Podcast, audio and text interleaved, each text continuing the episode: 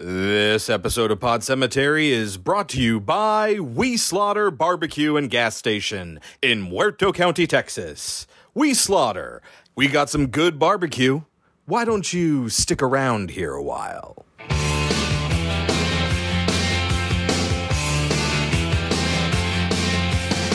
Under the with the steamboats, and wallows come at the grand light making a sound. The smell of death is all around. And at night when the cold wind blows, no one cares, nobody knows. Hello, my name is Chris. My name is Kelsey. And this is Pod Cemetery, where we dissect horror movies like the rotting corpses that they are. And it's a double feature on Pod Cemetery.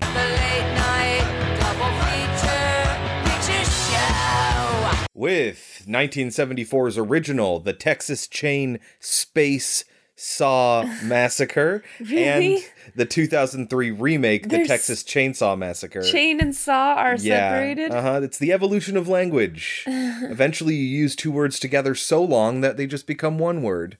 So yes, chainsaw now widely, popularly one word, but in the original, two words. So gonna have to think about how I actually post this. I think I'll do it one word.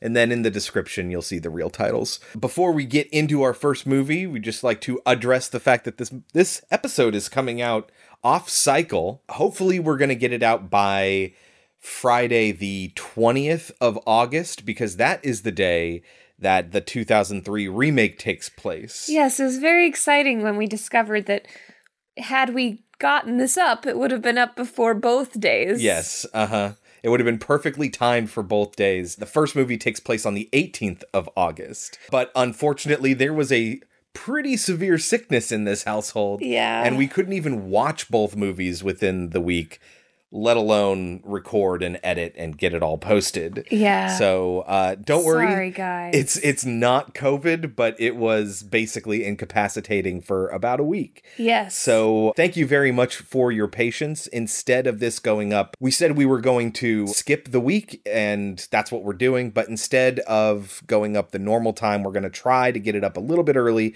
hopefully by Friday the 20th. So, you'll know if you're listening to this on the day it releases. Moving into our first movie, 1974's The Texas Chainsaw Massacre. Written by Kim Henkel and Tobe Hooper, and directed by Tobe Hooper, of course. Starring Marilyn Burns, Edwin Neal, Jim Siedow, Paul A. Partain, and Gunnar Hansen. What is the Texas Chainsaw Massacre about? a group of teenagers are killed off one by one by a crazed family of cannibals in Texas on a summer day. Yep. Yep, that's pretty accurate. Although, I don't know if you can call this a chainsaw massacre. Right. There's How many one people die person- from the chainsaw? One person is killed by a chainsaw. Only one. Only one person, yeah. The chainsaw is prominent throughout. It's used Uh-huh. heavily, but not necessarily for murder. Yeah, uh-huh. The movie is available with a subscription on many services Fubo, Showtime, AMC Plus, DirecTV, Shudder, which is where we watched it, Spectrum On Demand, Arrow, and IMDb TV. You can rent it for $4 on most of those services, $3 if you have Alamo On Demand, I guess, and you can buy it for as low as $9. Should people watch the Texas Chainsaw Massacre? Yes, but it is very scary, so be aware. Yeah, we've told the story in the past that I had only seen the original and Kelsey had only seen the remake. Can you tell us about just a little bit? We'll talk more about it when we get to that, but can you tell us a little bit about your experience with the remake? Well, I understand why at 16 it scared me as much as it did. Uh-huh. Uh, It does not have that effect at all anymore. And even, like, I don't have the visceral fear anymore that I used to have, you know? Yeah. Where, like, I couldn't function. Like, it was legitimate horror, like, in a video game, you know, where you're on edge and you can't do Yes. certain things. Like, that's legitimately what my fear used to be. That's the intensity I used to get from films. I don't reach that intensity anymore. It just does not happen. Chucky is the only thing that gets Yeah. close to that. I mean, if we talk about that, uh, there's like sort of a hierarchy of those in your life. Yes. And Chucky is at the very top. Yes. Leatherface is probably at the very bottom of that list. Uh, it's pretty. I Leprechaun, Gremlins. Yeah, well, Leatherface was on that list for sure. Uh-huh. I did not like him, and I don't. I I like him even less now. Um, the and the it's because of the first film, and I mean, I knew, I knew going into it. Like I said before, guys, there are so many video essays that I have watched over the years that have used so many clips from this film. sort of desensitized you. No, actually, it it, just reinforced. I don't want to see this Uh huh. over and over and over again, it reinforced I do not want to see this. It's going to be filled with imagery that is not going to be pleasant for me and is going to be that will have repercussions. And it wasn't quite as bad as I thought it was going to be. It's still very unpleasant. I do not like uh, the close-up shot. I hate it of him wearing the mask, mask. yeah. That is imprinted on my brain Uh huh. and I wish it wasn't. and it's sort of a popular thing to talk about when you talk about this original Texas Chainsaw Massacre, which is that it's not as gory as you think it's going to be. It's just a lot of implied violence, and, And the implication of what happens to these kids is pretty intense. And that's generally more scary Mm-hmm. for me. I know for some it's not. I know for some you have to see it or it's not scary to you. For me, it is usually more scary if it is implied. And usually when I'm just, when it's just gore, I, I just get this is a movie. Which is which sort of explains why we're not the biggest fans of torture porn. yeah. because there came a time in the 2000s especially with movies like hostel and other such things where it's just like let's show it all let's be the most disgusting and violent and gory that we could be and it's like that's just not entertaining And it's not scary. It's Yeah. just gross and unpleasant to look at. And what I think happened here, and this was fascinating, we heard about this on another podcast, I think. uh-huh They mentioned that when the new, the remake came out, uh-huh that was before all that shit had come out. yeah it's 2003 so we can talk about that a little bit more when we get to that movie but yeah it was the sort of beginning of horror movie remake culture which became really really big and the gore era of like Rob Zombie and stuff like that Eli Roth and like that sort of era this sort of comes at the beginning of all of that And I just really wanted to touch on because it has all of. I, I think one of the few things it does successfully is bring a lot of the terror that came from the first one. Uh-huh. It did. It used as much of it as it could for the remake, uh-huh. but then it also was using this whole new gore tactic, which at the time 16 year old me was not used to that, you know? Uh-huh. A year later, that would be all horror was, and it just, you know, it, it felt like a it felt like you were just watching a movie. Yeah. Like a matte movie, you know? It didn't have that effect. But this being the first one that also was drawing from the legitimate terror of the original Texas Chainsaw Massacre, I think that's why all those factors combined, and it was the first time they had used that kind of gore on yeah me. uh-huh I think you it at 16 years old it's like Think it really hit me in the face. Yeah, uh-huh. And this is actually really, really early on in this sort of slasher genre era. You know, it's before all the major slashers that we know of from the 80s. You know, and there were slashers in the 70s, Black Christmas. This is before all of that. I don't I mean, would you call this is this is probably a slasher, but I guess the genre didn't really exist that much yet. It's odd because it does have all of the makings of a slasher, Uh-huh. and yet I would not place it in that category because a slasher, I guess, slashers are more fun. Uh, sure. Slashers are more about the creativity of the kills. This Yeah. is more like, no, I want to Just legitimately terrorize Yeah, you. uh-huh. I want you to be feeling the terror that these people are feeling. Whereas when you watch like a Halloween or a Friday the 13th, it's more about the creativity. Right. Yeah, no, I think you're right. Because, I mean, this is the 70s, 1974. This is an era where kind of they didn't know necessarily what to call this slash the slasher subgenre didn't really exist yet this is more classified popularly as an exploitation horror Exactly. And Black Christmas, I think, walks that catwalk, but Uh-huh. it makes the slasher genre because it even more so has the like the the fun core fun. yeah uh-huh and this is not fun But no, this is not fun at all. Black Christmas walks the line because it's still scary because the the killer is legitimately Uh-huh. scary in it. and the idea of the co-eds being offed you know in the 70s still had that exploitation feel a little bit but yeah but it just didn't quite get into the just sheer terror Uh-huh. zone that Texas Chainsaw Massacre wants to take you to. Mm-hmm. And I respect it for that. also famously a indie success story because it was made for practically nothing.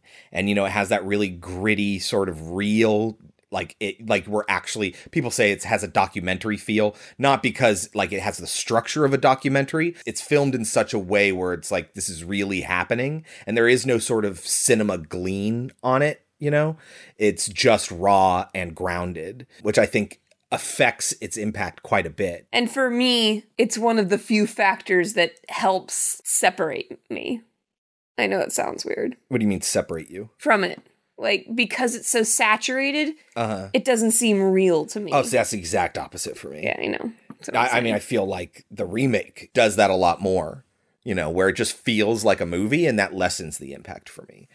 Um, interestingly, this is before PG thirteen. Tobe Hooper was shooting for a PG rating. That's why there's practically no gore in it. uh, but because of its sort of exploitation feel and all the implied horror, it's one of those moments where like you showed her nipple in the shower scene in Psycho, and it's like, no, we absolutely did not. Uh, We made the movie, we know, you know, but it doesn't matter. People still think they saw it, and then so like the ratings board is gonna be this isn't this is unrated. It's X at the time. I think NC 17 might not have existed yet, I don't think. But PG 13 didn't either. So he was going for a PG. If you remember Spaceballs, says fuck, and that's a PG movie. Uh, Out of order! Fuck! Even in the future, nothing works! so they ended up cutting it down to an R. So it really wasn't even as low as they thought it was going to be. It was still an R just because of how effective it is at conveying the terror without actually showing the gore. And honestly, props to them for doing that. Uh, a lot of filmmakers today, and especially around the time immediately after the remake, they just don't have that restraint. Well, I mean, it- you have to placate to audiences, and I know audience members, I, you know, people that are younger than me that grew up with the Saw movies. That if they don't see it, it doesn't affect them at all. Yeah, uh huh. Which is so strange because The it's desensitization. it's such the opposite for me. Uh-huh. It's so much more terrifying what I'm seeing in my head. You could take our advice or leave it. When we get back, we will talk about 1974's The Texas Chainsaw Massacre. What happened was true.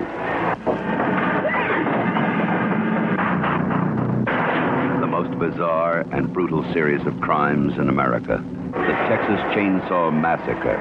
Even if one of them survives, what will be left? The Texas Chainsaw Massacre. After you stop screaming, you'll start talking about it. Rated R. All right, Kelsey, get us started. How does The Texas Chainsaw Massacre begin? With a narration that makes it sound as if this is a real thing that happened, and it absolutely is oh, not. It's so good, though. it It's just straight up lies to its audience. Well, yeah, it's an account of the tragedy which befell a group of five youths. It never actually says it's real, but people sort of took that as real, especially since it does start off with a lot of visuals and stuff like that that might feel like, oh, it's a real documentary. I think it's doing the exact same thing the Blair Witch Project did. It I is disagree. Trying to make it seem real. I would say, in order of movies that try to make something that isn't real seem real, there's Blair Witch Project at the top. Somewhere in the middle is Fargo, where it says explicitly based on a true story, but it's absolutely not. And you watch you, the movie, you you watch know it's Fargo, not. you know it couldn't have happened. exactly. And then Which is there's funny because a lot of it did. Well, generally, but it's not a true story. Yes, I know. And then and then I would put this under Fargo because Fargo at least explicitly says based on a true story. This never says that. Oh, it's an account of a thing that happened to kids. It's like, yeah, like all movies are accounts of things that happen to people. Like there's nothing special about this that necessarily goes out of its way to make you think it's real, but its filmmaking coupled with the way it's set up makes it sort sort of give that impression. By the way, John Larroquette before he was famous, famous in quotes, Who is that? he's got famous from Night Court, but he's an actor that you've definitely seen. Is he the main guy from Night Court? You mean the guy from It? No, Okay. no, he's he's one of the attorneys in Night Court. It's fantastic. I heard he did it for practically nothing. One account says that he did it for some pot, and that's it. But a lot of these people did the entire movie for beans, basically. Did they make a lot of mo- money after it came out? uh, the movie did pretty well, yeah. Well, I hope that in their contract they got money. I certainly doubt it. I certainly doubt that it. That sucks. that really sucks. Yeah. I I, mean, it was also banned in several countries, so maybe it didn't make it make that much at that point. But it is sort of an indie, I guess. Uh, I a- think in if I were- mega hit. I think if I were an actor, I would want to get in on the distribution sales or whatever it is that they are, you know, because that you can always get so screwed if you don't get any of that. yeah, but we hear all the positive stories about like Jack Nicholson getting part of the Batman, Batman. money and like things like that. Like James Cameron putting in a hundred million of his own money or whatever to do Titanic. You know, these people made a lot of money, but it's also a tactic they use when they don't have any money to give you. And they're like, fine, then you earn a percentage instead. And then if the money, if the movie does poorly, you got paid practically nothing to do your Right. job. But I mean, that was kind of your choice to pick a movie that didn't, that wasn't going to do well. Right, but also this movie, I mean, if you think about when the time it was made and and everything about how it was made, this was no guarantee that it was going to do anything whatsoever. I think we, if we've learned anything, it's the horror indie project that might make you the most money. I mean, just well, yeah, because you can make them for practically nothing, Mhm. and this made over thirty million dollars. So Did Tobe Hooper do all the sequels? Any no, he did the second one, and he produced the remake. I don't know about the ones past that. Hmm. So we get that narration. We'll put it here. The film which you are about to see is an account of the tragedy which befell a group of five youths, in particular, Sally Hardesty and her invalid brother, Franklin. It is all the more tragic in that they were young. But had they lived very, very long lives, they could not have expected, nor would they have wished to see as much of the mad and macabre as they were to see that day. For them, an idyllic summer afternoon drive became a nightmare. The events of that day were to lead to the discovery of one of the most bizarre crimes in the annals of American history the Texas Chainsaw Massacre. And then we see that this takes place August 18th, 1973. Yes. And we are learning over the radio, and we get to see some very graphic shots. Oh, there's that shot of like the scarecrow corpse thing that's just like sitting there suspended in the air. Yes, because they're talking about grave robbing in Texas. This is where we get the relation to Ed Gein. You know, this and Psycho, sourced off of Ed Gein. Famously, though, he didn't kill a whole lot of people. He dug up corpses. Yes, he did kill some people. He killed some, especially his mother. let's not. Let, let's no, he not is a murderer. But what he would do is he would dig up corpses and then he would skin them and use their skin on his furniture. He created a suit for himself.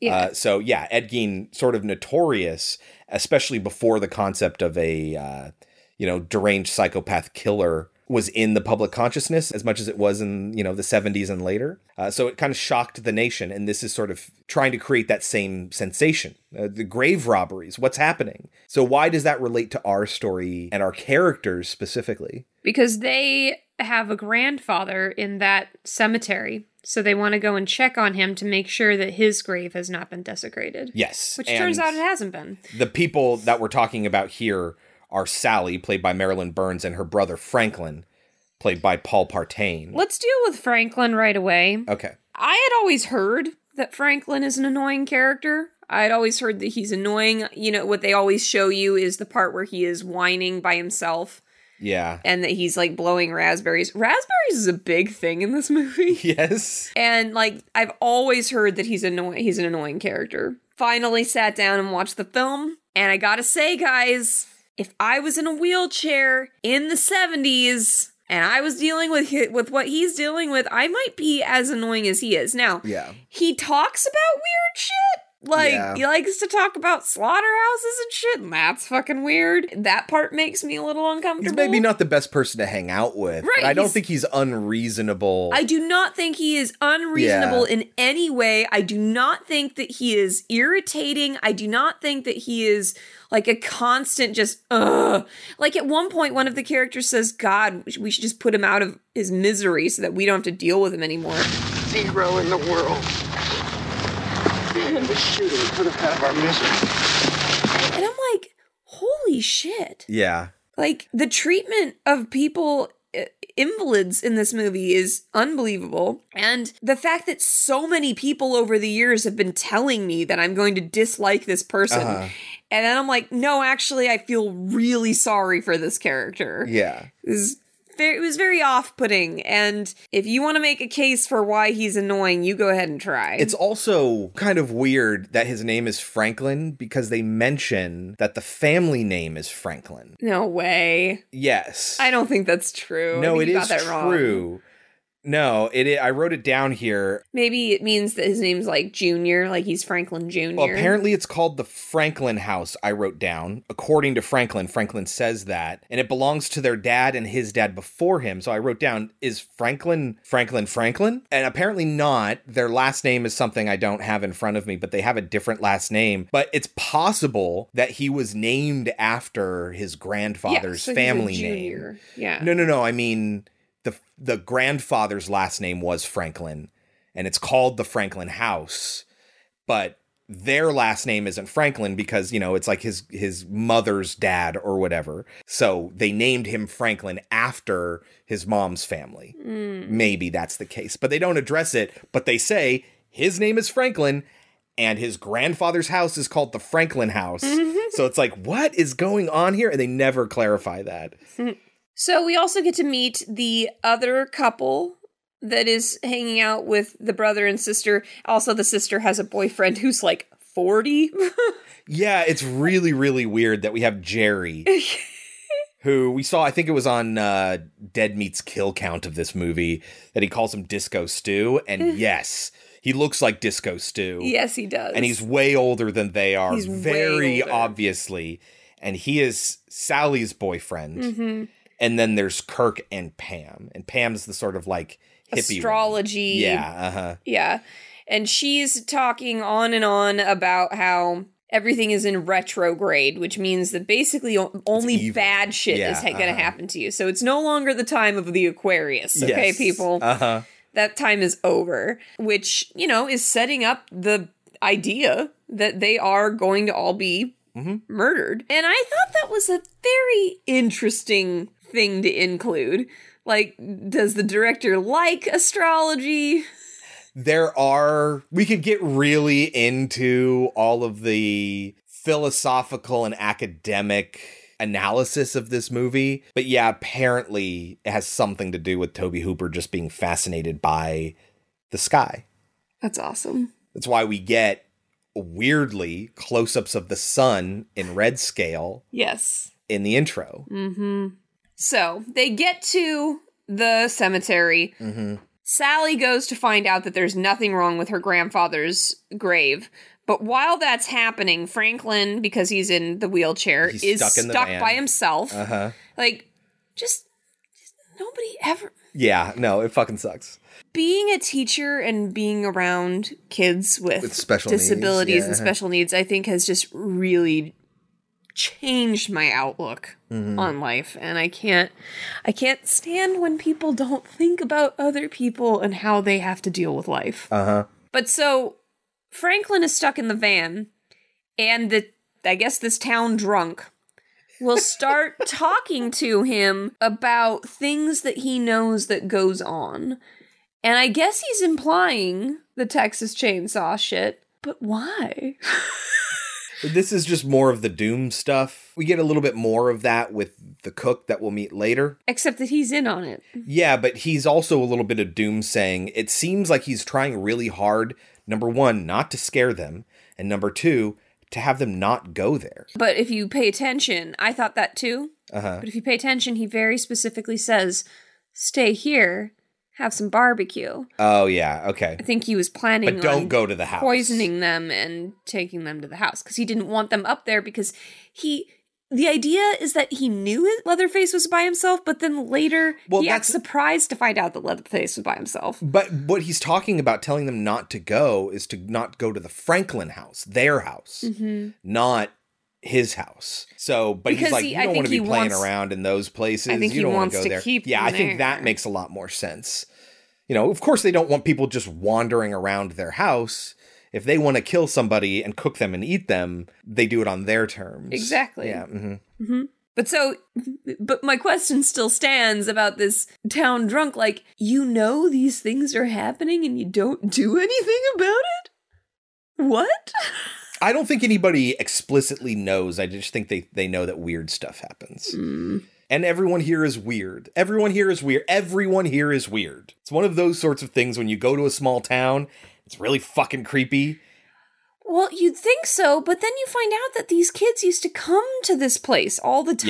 Yeah. When they were little, they used to come here because it was their grandparents' place. It was the place that their parents grew up. Mm-hmm. You know? So after they find out that there's nothing wrong with the grave, they decide to go and drive by their grandparents' old house. Well, to get there, they have to drive by the quote unquote old slaughterhouse. Now they say, What's that smell? And there are cows there, but he calls it the old slaughterhouse. So I'm like, is it? Is I don't It, I don't think necessarily that means it's not in operation. okay, so it is still an operation. I would assume so, yeah. Okay. So this because they are talking about the slaughterhouse that will prompt Franklin to go on his diatribe. And yes, this is the one part that I'm like, okay, we don't need Uh-huh. to do that conversation. This is the part that would make me uncomfortable and weirded out by Franklin. And I don't know what his goal is. Is his goal to creep everybody out? Or is it literally just that he's interested in it? I think it's just that he's interested in it. But and I, no one else is engaging with him. I don't think Franklin is the type to care about that. I think this is one of the reasons why people say they don't like Franklin because he just talks about whatever he wants to talk about and kind of doesn't care or is incapable of caring if other people are interested in that or if it's bothering them. Right. And again, if we're thinking of him as a disabled person, Uh-huh. that could be part of his disability. Uh-huh. And again, I mean, you just you, you learn to deal with that. Mhm. They get stuck on ideas, and that's what they talk about. I guess that's Yeah. a really good point. I never thought about it that way. But so he's talking about the way, the various ways that they killed cows, and while they're talking about this, they see a hitchhiker. Yeah. When did hitchhikers famously become murderers? Who would you say made that famous? I don't know about a specific person, but probably around the 70s going into the 80s. That's when people started to I, really. I assume so. I don't have a lot of evidence to back that up, but that's my guess. When people started getting really wary about things like serial killers. So I guess it's. I mean, there was a time when this happened. There was a time when people did this Uh-huh. to get around. Yep. It But, I just, mean- from our perspective, it just seems insane. Right. But it, it, this is also, we've heard say that this is sort of like it's saying, or maybe not saying, but representing the reality that the 60s are over. Like you say, it's the end of the age of Aquarius, the age where a bunch of hippies could just get out a sign, you know, and then people have bumper stickers that say, gas, ass, or grass, no one rides for free you know like that like that age is ending now you should be terrified of other people Mm-hmm. Yes. Is it supposed to be? I like a port wine stain i think Is that what it is? I, I think that is what it's it not is. just Yeah, blood on his face. No, because it uh-uh. was impossible to tell. no i think it's supposed to be a birthmark Okay, so it's kind of sucks that she says, "Oh, don't pick him up. He's weird looking." yeah he looks weird well he does look weird even without that You know that's probably what she's talking about. Pro- well, it's part of it. Yeah, I think she that that he looks creepy, and I'm sure that contributes to her opinion on that. Yeah. But so he is very scary from the get go. And I don't know why they would pick a guy up. This is Edwin Neal. In the remake, I actually think they're going to make a better case for why they would pick someone up Uh huh. because they already had and it had gone well. Yeah. Well, also, it seemed like a scenario where in the remake, It's just another girl. yeah, uh huh, who seems out of it and needs help. Whereas this is yeah. just a crazy man. Uh huh. And I don't know that. I mean, you already have a guy in a wheelchair, you know? Like, hmm do you really want to bring in someone? Some stranger. Yeah. Yeah. Uh huh. So they do. They pick up the hitchhiker, and he is weird and socially awkward, especially when you consider the family he was raised in that we find out later. But Franklin likes him because he wants to talk about slaughterhouse stuff. Yeah, he's worked in slaughterhouses before. He shares, and he has like this little animal skin pouch that he has on him. He shares photographs of meat being processed in a slaughterhouse and, you know, shares them around, and it's really fucking with everyone else. But Franklin's like, oh my God, this is exactly what I'm talking about. Yes, know? and he is talking about how the sledgehammer was better than the, The old ways, you know, are better than the new way with the pneumatic gun. which really confuses Franklin. He's like, what? I, I- thought the pneumatic gun was better because it killed them reliably and quickly. And the fact that Franklin is legitimately like, I want to discuss this, Yeah, uh-huh. does kind of reinforce what we were saying that maybe it is part just of a topic that he Yeah, it is uh-huh. just a topic that he is just fascinated with. And it's odd because Franklin is looking at it simply from the perspective of what is going to do it well and what's Uh-huh. going to do it fast. uh-huh The reason the hitchhiker is saying the sledgehammer is better is because his family was taken out of jobs yeah when they uh-huh. took away the sledgehammer. Yep. So that is a very odd layer to this film uh-huh which I don't even really like to get into because I think the metaphor is weak. But there's this whole metaphor going on with you're the one who brought it up to me Yeah. the meat eater meat eaters vegetarianism vegetarians. yeah i mean i think this is a big lens that you can look at the entire movie through but i think specifically there are moments where they are pretty much explicitly saying you know hey being a meat eater in modern society is really fucking weird isn't it so i still think that that holds up i think more importantly it reinforces for this person that the old ways are better ways and it doesn't matter if something actually is more effective. It doesn't matter if it's better for the animals. If they're going to go, this would be a better way to go. None of that really matters. what matters is tradition and job holding Yeah, uh huh. and being able to provide Yeah, uh huh. uh, and that's you know that's a whole other factor going on here is It's that- blaming the wrong things for the parts of society that are really poor and destitute. yes it, it's it's not the new technology that is making you poor. It's the way our society is set up that is making you poor. Right. Once we are able to take away a job, we should be able to find a new job for those people. Right, yeah. It shouldn't just be, well, now you're useless. Mm-hmm. The fact that your family and in many cases entire towns their well-being is entirely based on a single aspect of the economy is pretty it's a pretty fucked up way to run a society and this is an example of that. But then again, it's also saying that what will happen to these people, they'll become depraved if we take that away from them. And that's really fucked up, too. Yeah, again, there's more philosophical stuff you can get into about what this is saying about the working class and all of that. But I think more importantly, with this specific topic, is that part of the reason why they are the way they are is because society did not take care of them. Mm-hmm. Yeah. Yeah. But then again, it's their response, it's their reaction. Oh, it's entirely their responsibility for their own behaviors, yes. So that's where I'm saying that it becomes weak in my mind. It's like I see what you're saying, but then Uh-huh. I don't think that them do. relates to the vegetarian part of it, though. I do because it comes up a lot with uh, the cook for me. I Okay. don't like the way that they handle the cook. Okay. So, what happens with this hitchhiker? What's the big moment? He ends up taking. Oh, we haven't mentioned Franklin's been playing with a knife this whole time Yeah. for no apparent reason, just to freak kids out. I mean, he's like digging, cleaning his nails and stuff, and he thinks that oh, he has a knife.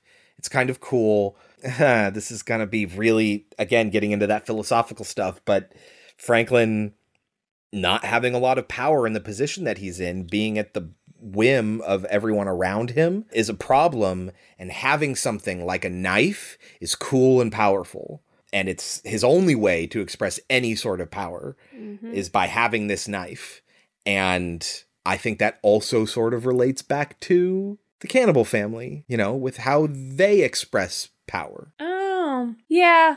It's still really fucked up. Yeah.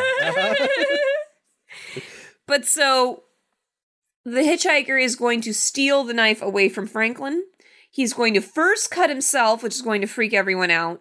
And then he's going to take a picture. Does that happen after the cutting himself? I think so. Yeah, he'll take a picture. He, he it's like a he's like a hustler on the street where he's like, "Okay, $2 for the picture." Franklin's like, "What? You never said you were going to sell it to me." I didn't ask for you to take this picture. That's a that's a ripoff. Take it back. I don't want it. And he ends up putting it in some foil. Burns it. Yeah, well, yeah, and puts some gunpowder on it and lights it on fire in the van, destroying the picture. which then freaks them out even more. And then he will proceed to cut Yeah. Franklin's arm for no reason. I don't want to pass up that it seems a little ritualistic that he sets a picture of someone who will be a future victim on fire in order to destroy it. Like there's something a little ritualistic about that, and there are things you can say more about the rituals that this family has. And I think this is part of it. If you haven't gathered by now, the hitchhiker is part of the cannibal family. but yeah, he's like, Well, you have a knife, I have a knife too. And he whips out a straight razor and cuts, and uh, that's probably the most graphic violence that you get in the movie. He cuts through Franklin's arm, and it looks incredible. Mm-hmm. The way it just gushes blood is is crazy. And they need to force him out of the van and chase him off. And he ends up wiping his own blood on the side of the van as mm-hmm. they drive off and he leaves and they leave him behind. And I want to say that all of this scene is just riddled with tension. Yeah. It- the You're in this tiny little van. tiny van. You don't know what this person's going to do. He doesn't end up doing a lot, but the entire scene is gripping. Yeah, you just you, you he's unpredictable. Mm-hmm. Yeah. I'd like to point out that as soon as they kick the guy out, the chick with the astrology is like, "Sorry, Franklin. It says here you've got some bad days ahead of you."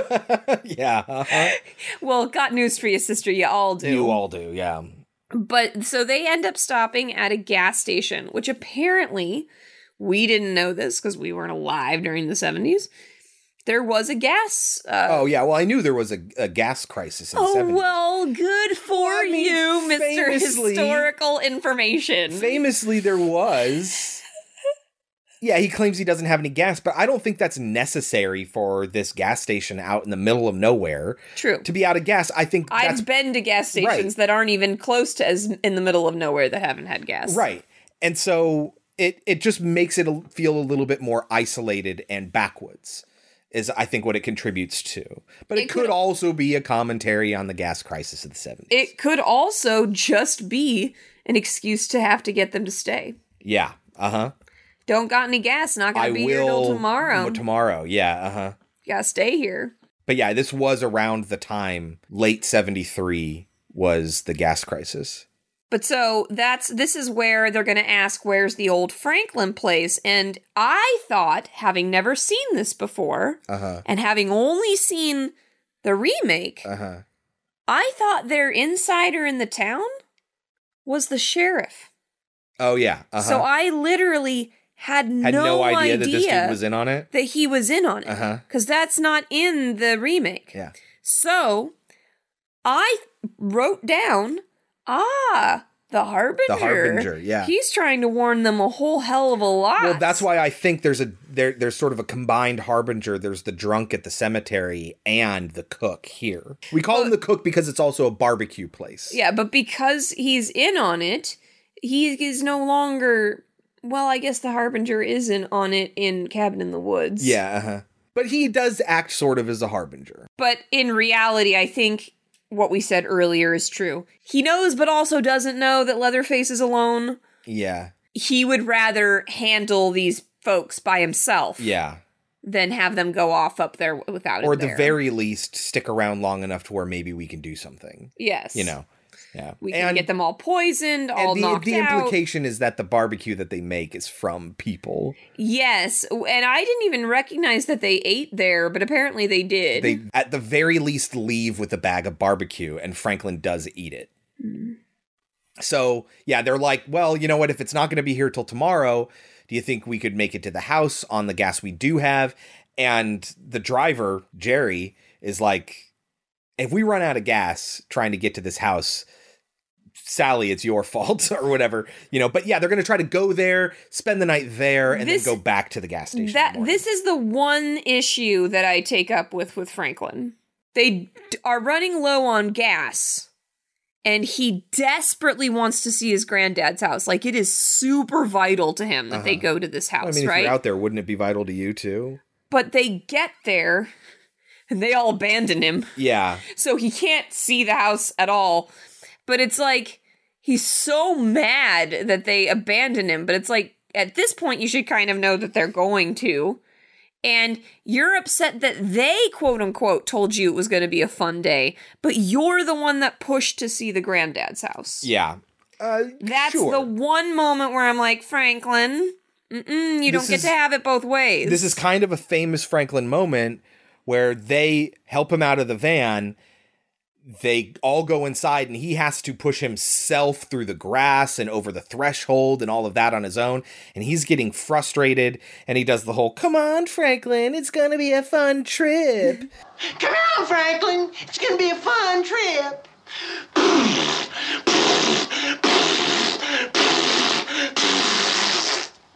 If I have any more fun today, I don't think I'm gonna be able to take it. If I have any more fun today, I don't think I'm going to be able to take it. And he famously blows the raspberries. Mm-hmm. It's a very come out to the coast. We'll have, have a, few laughs. Yeah. yeah. Come out to the coast. We'll get together, have a few laughs. Yes. But that's literally the only moment that I'm like, you don't get to say that they told you it would be a fun time when you're the one that pushed to see the house. well, he is talking about how it's going to be a fun trip. So maybe the house is just a side benefit. Inviting him along on the fun trip, I think, is that that's what he's upset about, is because you guys invited me insisting that we were going to have a good time.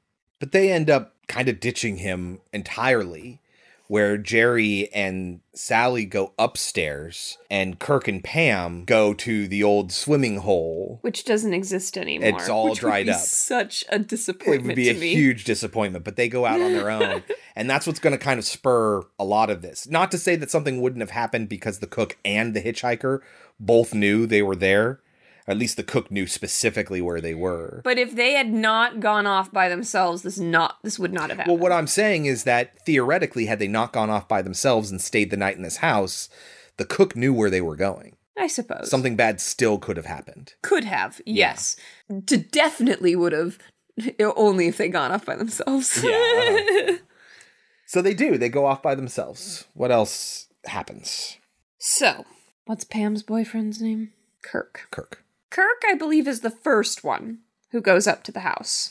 Yeah, so they see the house and they go to visit it. We this is also where we get the first look at all the cars that they have on the property. They have a bunch of cars all covered up. It makes you go, hmm. Yeah, which for me, I'm like, as soon as I see that, I know. But Chris says They don't see them. Number one, the camera sees them. Oh, I don't think they do in this Okay. one. In the remake, they do see them. But, but yes, Chris says no, that out, that's not a big deal. out in the middle of nowhere where everything's weed covered and everything, beat up vehicles that are just run One- down and on property is normal. One, yeah, a ton of them. We're getting the hell out of Dodge. No, but when you have these like big pieces of property and a lot of people that are, you know, sort of amateur mechanics and stuff like that, like they're it's not uncommon for a car to be like sold for like a hundred bucks, if that, especially back then. I mean, remember Christine and how much that car was sold for?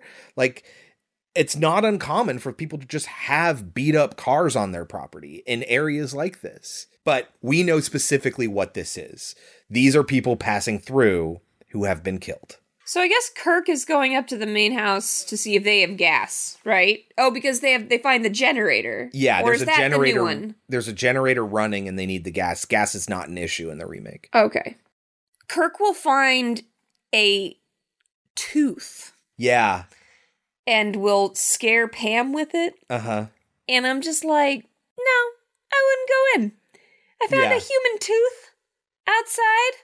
No, I'm not going inside this house. Uh-huh. Something something's gone on in here that I don't want to know about. Yeah. Would you Well, I mean, I wouldn't have gone in regardless of the tooth. I would have gone around the back first. I would have tried to find out where that generator is. And if nobody answered, I'd be like, well, maybe we can come back later and check on them. So Kirk goes up to investigate. I gotta say, his incompetence is a little unbelievable. Going into the house, hearing a pig squealing, not being afraid, kind of led to his death. I mean, yeah, but again, this is leading into the be wary of strangers. Like, because in the 70s and earlier, especially in small towns, I've talked about it on the show before, there is this culture of trust. And you can, th- you, your, your front door is unlocked. And if somebody comes into your house, they're a friendly stranger, they need something or whatever. You know, like, it's not so unusual to just walk into somebody's house if you need something and the door's open and you're knocking and nobody's responding. I mentioned this before my grandpa used to keep his keys in the truck when we go into the hardware store or whatever up in this small town in Northern California on the Oregon border. And like, you just trusted people because nobody did anything like that. Nobody stole cars. Nobody robbed houses in these small towns. It just I- wasn't a thing. I guess I just never lived in that society. yeah. That was never a society I Well, knew. and and it, and part of what contributed to this sort of closed in thing is serial killers. I grew up in unsolved locking your doors. times. Exactly. you know, you lock your fucking doors and you don't just walk into somebody's house if their door is unlocked. Now, is it trespassing? Yes. Should he have done it even regardless of the fact that he got killed? Probably not. But it isn't so unusual is my point. Well, Kirk will get a fast, very scary death. Yeah, so he goes into the house. He just walks into the house and she's like, "I'm going to stay out here." Because it's weird looking. Yeah. Nobody's answering. He goes into the house and it is. There's weird shit on the walls and stuff. And there's a. But he hears something. Yeah, he hears something in the back.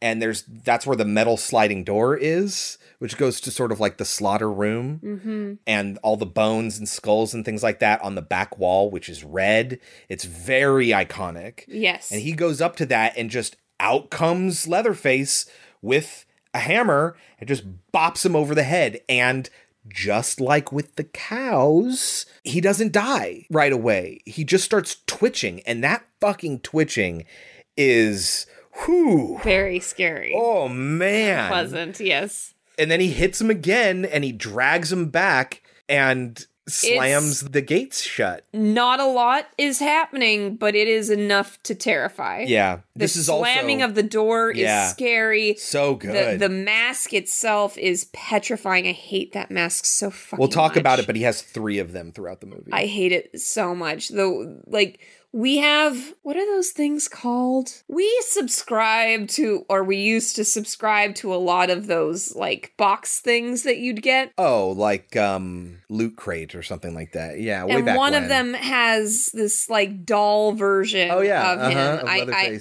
it's still in the plastic bag, and I won't touch it. I, I don't like it at all. He's really fucking creepy. He's but very again, creepy. this is a person who's disabled and yes, who is you feel mistreated. very sorry for him, but he's terrifying. He's still a killer, but you, he's a killer because he was groomed to be a killer and he was Mm-hmm. treated really fucking poorly by the people who are supposed to take care of him. So Mm-hmm. again, this is that sort of like disability, ableism, you know, negative treatment of, of the neurodiverse. Like that's a lot of what's going on in this movie. Mm-hmm. And then we get the iconic Daniel Pearl shot, who's the cinematographer in both movies, by the way. That's why the cinematography is so It's great. so the, fucking. we haven't talked about the cinematography yet. there are shots in this movie that are just so incredible, including one that it feels like Little Miss Sunshine stole from it. Where it's a big landscape and then there's a van driving and a person running after it. Like, that's in Little Miss Sunshine. So yeah, it's it, the the cinematography is incredible in this movie, and we get the one shot that this movie is known for. If you were to pick out one incredible shot, it'd be this one. But there are tons, so we'll talk about the rest of them. But Pam is sitting on this sort of like swing bench thing, and then she gets up and walks towards the house. I don't remember if she heard something or it's just been too long. I think it's just been too long. And the camera follows her, but it goes underneath the bench and then it maintains that low angle as she's looking up at the house. which gives the house a very eerie. Oh, God, it's just so good. Apparently, this was one that was not originally in the storyboards.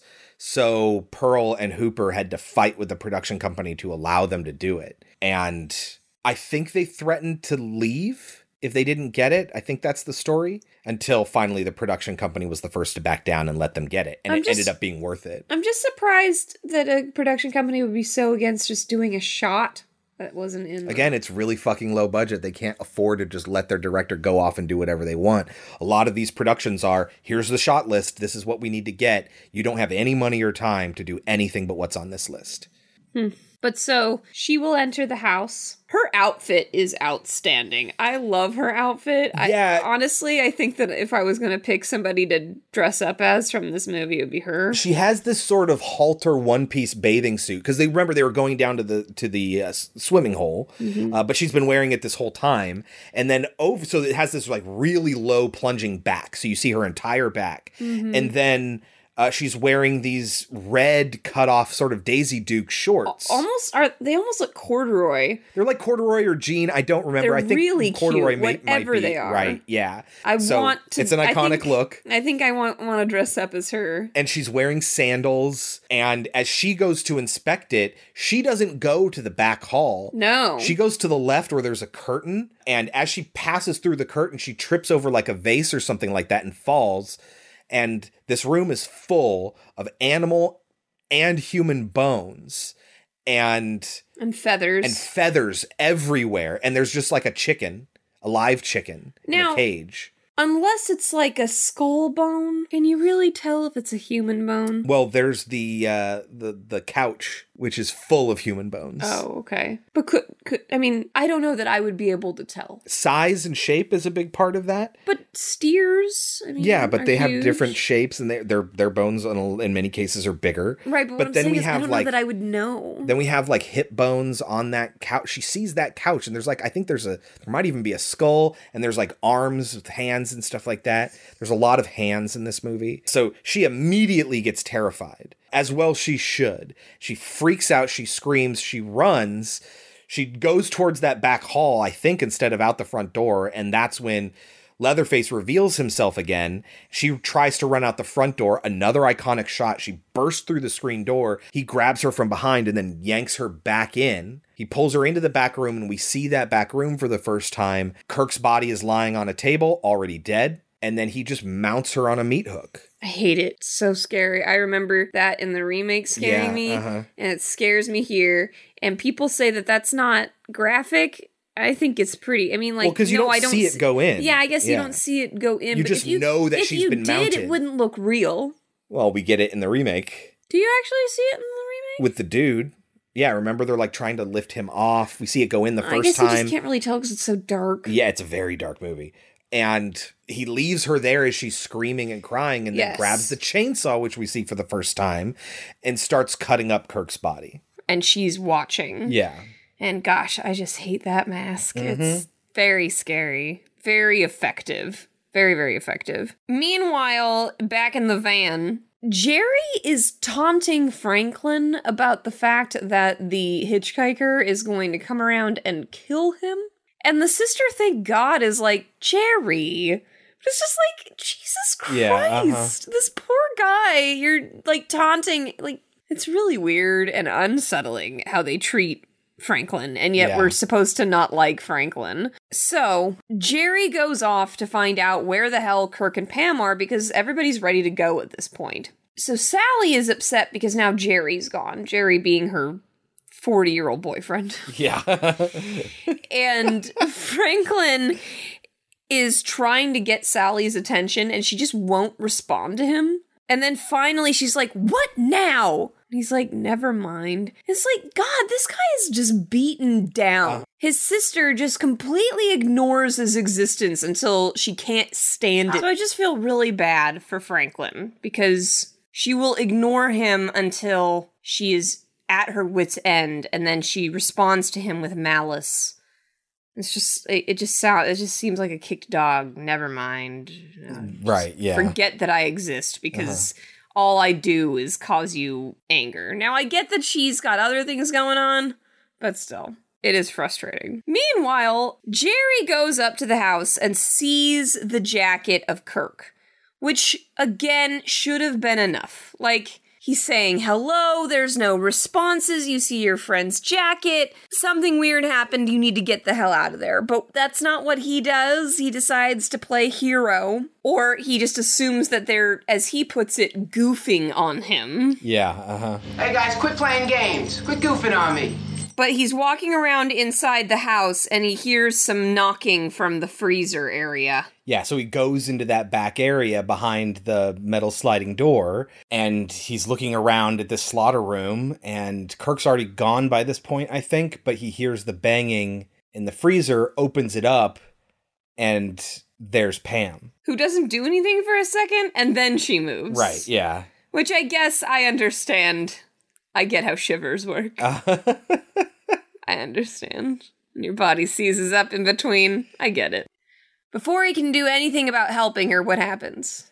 In comes Leatherface with the hammer again and knocks him over the head. This should probably be called Texas Mallet Massacre. Yes, exactly. And this is when we get an interesting shot, and I wrote down, why are we seeing this? And it wasn't until after I'd seen the entire movie that I realized that this movie is doing a lot more with the character of Leatherface than You maybe anticipate. Mm-hmm. Yeah. So I, I was like, why is he upset? And I asked Chris, and Chris was like, well, he's all by himself. Mm-hmm. And I just hadn't thought of this crazy maniacal killer as being afraid and confused. Yeah. You know, that's not something you ordinarily put together. And I thought that was a very interesting thought exercise. Yes. Uh-huh. That he, he he is not afraid to kill people, but he is afraid because normally there are other people around helping him, Yeah. guiding him, Mm-hmm. and these people are coming out of nowhere, which I think is very interesting. So I guess it really is all the hitchhiker's fault for leaving his brother alone for the day. Well, I mean, imagine he would have helped him, Mhm. but they still would have been killing them, I assume. No, but what I mean is it's his fault that she did get away. Oh, yeah. Uh-huh. And I thought that the guy, without ever saying a real word, does a really good job Gunnar Hansen, yeah. mhm. of depicting a scared and confused person. yeah. In, and yet in a And getting no lines. towering, scary Yeah. person at the same time. So now all that we have left are the siblings Franklin and Sally. Sally. And Sally does not want to leave without Jerry. She wants to go and find him. Franklin, being stuck in the chair and it being nighttime now, is like, I really do not want to do this. I don't want to go traipsing around looking for them. And he brings up a good point. It's now dark outside. They're obviously lost. What makes you think we're not going to get lost? And I'm in a wheelchair. Right. He also they also get into an argument about his knife because he can't find his knife. He tells her that the last time I had it was when I gave it to you, and she's like, "Well, I must have given it back to you." He says, "No, I don't have it. You didn't give it back to me." And so there's a little bit of argument there. That's also Franklin is without his only sense of power, which is just this little teeny pocket knife. Mm-hmm. And she's just like, I'm just gonna leave and look for them. You stay here because I I can't push you around. Uh-huh. Um, and Franklin won't have it. He's like, "Fuck that! Either Yeah, we're both staying here, or we're both going." You can't leave me. Uh-huh. Like I am completely defenseless. What the fuck? yeah. And I I think this is a totally messed up move on her part. What uh, what does she think she's going to be able to do that her 40-year-old boyfriend could not do? Right. At night too. Yes. And also Franklin won't give her the flashlight Uh huh. which he has. So that's his only leverage to get her to take him with her. Uh huh. And she does end up taking him. Also, though, I think Jerry has the keys. So they couldn't even drive if they wanted Right, to. yeah. But so she is struggling to push her brother through the brush. Uh-huh. And oh, good God, is it terrifying when he comes out of the night. Yeah, so it's like completely pitch black. They don't do a lot of like set lighting that you would expect in a film, which is again more of the how they make it feel more real. And yeah, he just he does just kind of come out of nowhere with the wide eyes and it's oh man. Very effective again. This whole time he's wearing the one mask, which is called the the killing mask. And he comes out with his chainsaw and goes right in on Franklin, killing Franklin. The one chainsaw death in the entire movie. That's the only That's one. the only one. Then there's a chase scene, which, according to Gunnar Hansen, was a little bit ridiculous because Marilyn Burns, who plays Sally, is hysterical and running, and she didn't run very fast. She's kind of flailing her arms and like, running away. in Scream. Yeah, and and he is like, oh god, I can't remember his actual height. He's like six four or something like that. He's a really tall dude with a long stride, and he has to like occupy himself in order to not catch up with her. So you see him like cutting down branches in his way that he doesn't need to cut down just because it slows him down. Because otherwise he would have caught up to her. That's the only way to make this chase believable. And it's like that was entirely on me because she just was not moving. Now, are you saying he was using a real chainsaw in this in this chase scene, Yes. In most of the movie, he's using a real chainsaw. And that wasn't deemed as extremely dangerous? Oh, sure it was.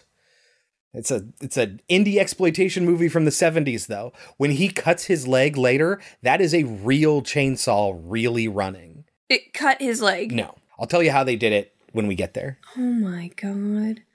He's chasing her through the brush. She runs to the house thinking she's found safety. Not the Franklin house, but the cannibal house. the cannibal house. She runs in, she runs all the way up to the upstairs attic. I don't know why. uh-huh. And she finds what appears to be a dead couple sitting in the attic. No, she dead- begs them for help. A dead man. There's no couple. There's two people. There are? Yeah, there's a second person. Oh. There's the grandfather and somebody else. I don't remember the somebody else, but yeah. More particularly, finds the grandfather sitting in a chair, begs for help, no reaction, must be dead. Right. Because it looks dead. Yeah, uh huh. So then, of course, Leatherface is running after her and he ends up ruining his own door, which I wrote down at the time. I was like, why is he ruining his own door? And this will become a point of contention between him and his older brother later. Yeah, uh-huh. But so she tries to get help from these people. They can't. He runs up after her and she is forced to jump out of a window. uh huh. One of two times she does that in this movie. Yes. So she just smashes through a window and and runs away and ends up making it back to the gas station yes. where she runs into the cook again. And reminder, we don't know the cook has anything to do with this. Right. She is begging him to call the police, and for some reason, Leatherface has just stopped chasing after her at this uh-huh. point. We can assume she thinks, well, she's made it to civilization, in quotes. That's why. He knows he can't just come running in with a chainsaw and kill somebody because there's somebody else here. But he explains that he doesn't have a phone, so they're just going to have to drive. Mm-hmm. So he'll go get his truck. Except that when he comes back, it's very obvious that he does not have good intentions. He has a, what are they called? The sack. He has like a, a Hessian sack, a burlap sack, and uh, uh, some rope. And she realizes, oh shit. mm-hmm. And so she picks up a knife that is there because it's a barbecue place and goes to attack him, but he has a broom and he just knocks it out of her hand and then just repeatedly swats her with the end of this broom like it's disrespectful almost. How he's just fucking with her. Mm-hmm. Like he's smacking her and laughing mm-hmm. until he can actually tie her up. And this is the part that I really think loosens their hold on their metaphor because the cook is supposed to be, according to you, It's the killing that's the point. The torture, the cruelty, That's he can he can accept. He can live with that. Why? It's the killing that he doesn't like. but I thought this was supposed to be a metaphor for meat eaters. because if you live in a society where you eat meat, and to be clear, I am an omnivore. I eat meat. I understand there's a lot of fucked up shit that happens in our meat processing plants, and it's very difficult for me to reconcile that. Same here, but I don't participate in it. But that's part of the thing. First of all, there are hunters that exist that kill for food, but they're still killing. Uh, but they don't torture their animals. No. And there are people that are cruel, and maybe it's that the disregard for the conditions that these animals are in is cruelty. The one character that represents the meat eater that wants to stay oblivious to all the bad things that happen to animals, that is the cook, is the is one who is also very, very cruel. The movie's telling you that you can't get away from the cruelty by not being the one to do the slaughtering.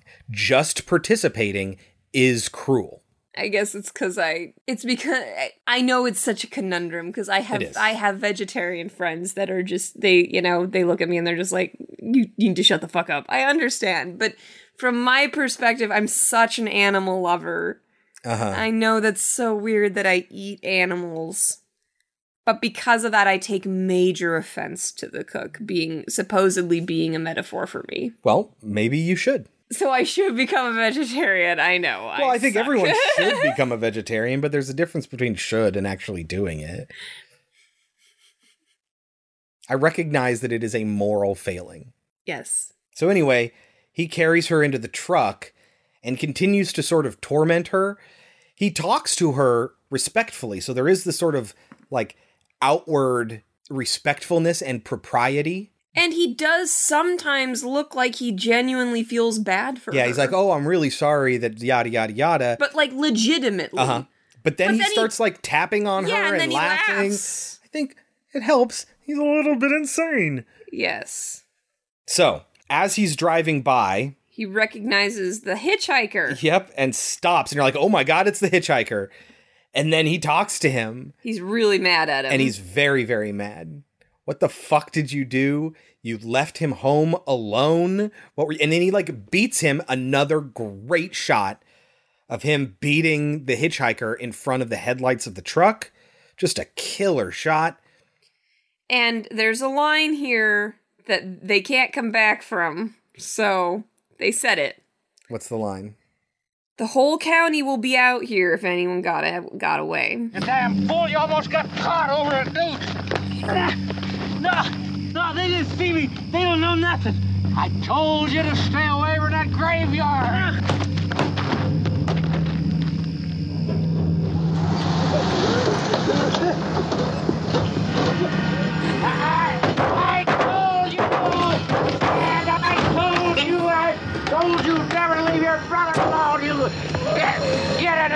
That girl out of the car. Come on, get her out, get her out of there, Kurt.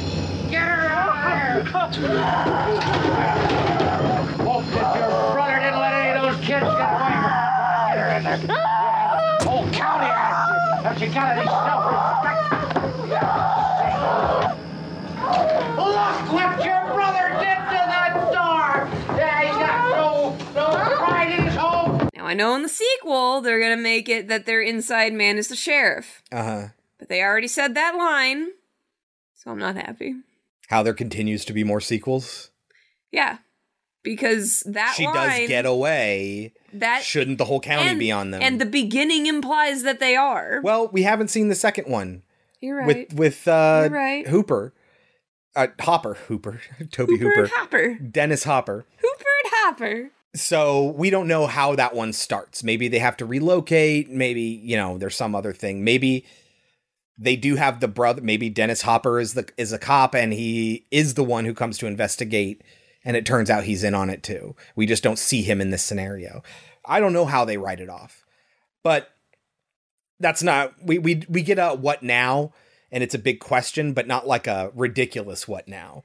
Like it's you can assume things are going to happen, and you'd be curious to see how they don't happen that way. Now, the rest of this movie is extremely unpleasant. Distressing, to say the Uh, it- least. Yes, extremely distressing. So I don't think I'm going to enjoy discussing this part. Okay. So let's wrap this up. Okay. So, the three of them now go back to the house. The cook who we is revealed, well, not revealed. We know that it is the case that he is their older brother, even though he tells the hitchhiker your brother, not our brother. But we know from Tobe Hooper that they are brothers. Gunnar Hansen also confirmed it. So they show up and he admonishes Leatherface for destroying the door. Leatherface is also now wearing the old lady mask because now he's the homemaker preparing things for his family. The hitchhiker pulls off the sack off of Sally and sees, oh, it's you. You were in that van. I thought you guys had to keep moving on and you couldn't come by the plant or my house or whatever it is he invited them to. And he kind of taunts her for that. Yeah. They bring down the old man in the wheelchair and it's revealed that he's alive. They cut her finger and he sucks on her blood, which is really gross. They also Very effective. they oh man, and then he starts getting life in him and moving around. We found out that this is like a 19-year-old kid playing the part just mm-hmm. wearing hours of makeup. When she when when she sat at the dinner table later, she's tied to a chair and the chair has hands or arms on the armrests. Very Oh god. There's uncomfortable. there's a, a light in the middle of the table that has faces as the lampshade. I mean, Ed Gein famously had a skin lampshade. Mm-hmm. There's just body parts and skin and bones fucking everywhere. This movie, like the word that keeps coming up is effective. It is extremely everything in this scene is done to get under your skin and it works. Yeah. And then at the dinner table, Leatherface is now wearing the pretty woman mask and a suit. He's dressing up nicely and attractively because it's a fancy dinner that he's going to be attending with a guest, right? Yeah, that was the other part. Were they planning to eat her? Or because he says they were gonna, the cook says, we're gonna fix you up some supper. Yes. Is she supposed to eat with them? I Is think originally guest? that's the plan and then like that's her friends that he's going to that she's going to eat, but then they decide they're going to kill her and this is when the cook is like, I can't, I can't participate. You guys go ahead and kill, but I gotta leave. And this is like the moment where I was like, oh, I see. You know, he represents the people that are that eat the meat, are aware of what it takes to get that meat, and try to absolve themselves of that guilt by just not participating in the kill. Mm-hmm. But then they get the great idea to let the grandpa kill her because he's the best. He's he's Well, obviously specifically the hitchhiker does. Yeah. And I think it might be due to the conversation he was having with Franklin in the car earlier that Uh-huh. day. And that grandfather obviously used to work at the slaughterhouse, just like the hitchhiker did. And, you know, I'm sure lost his job, or maybe it happened after he retired or whatever, but he used to be the best at hitting those cows with the hammer. And so now they need to give him a hammer to kill.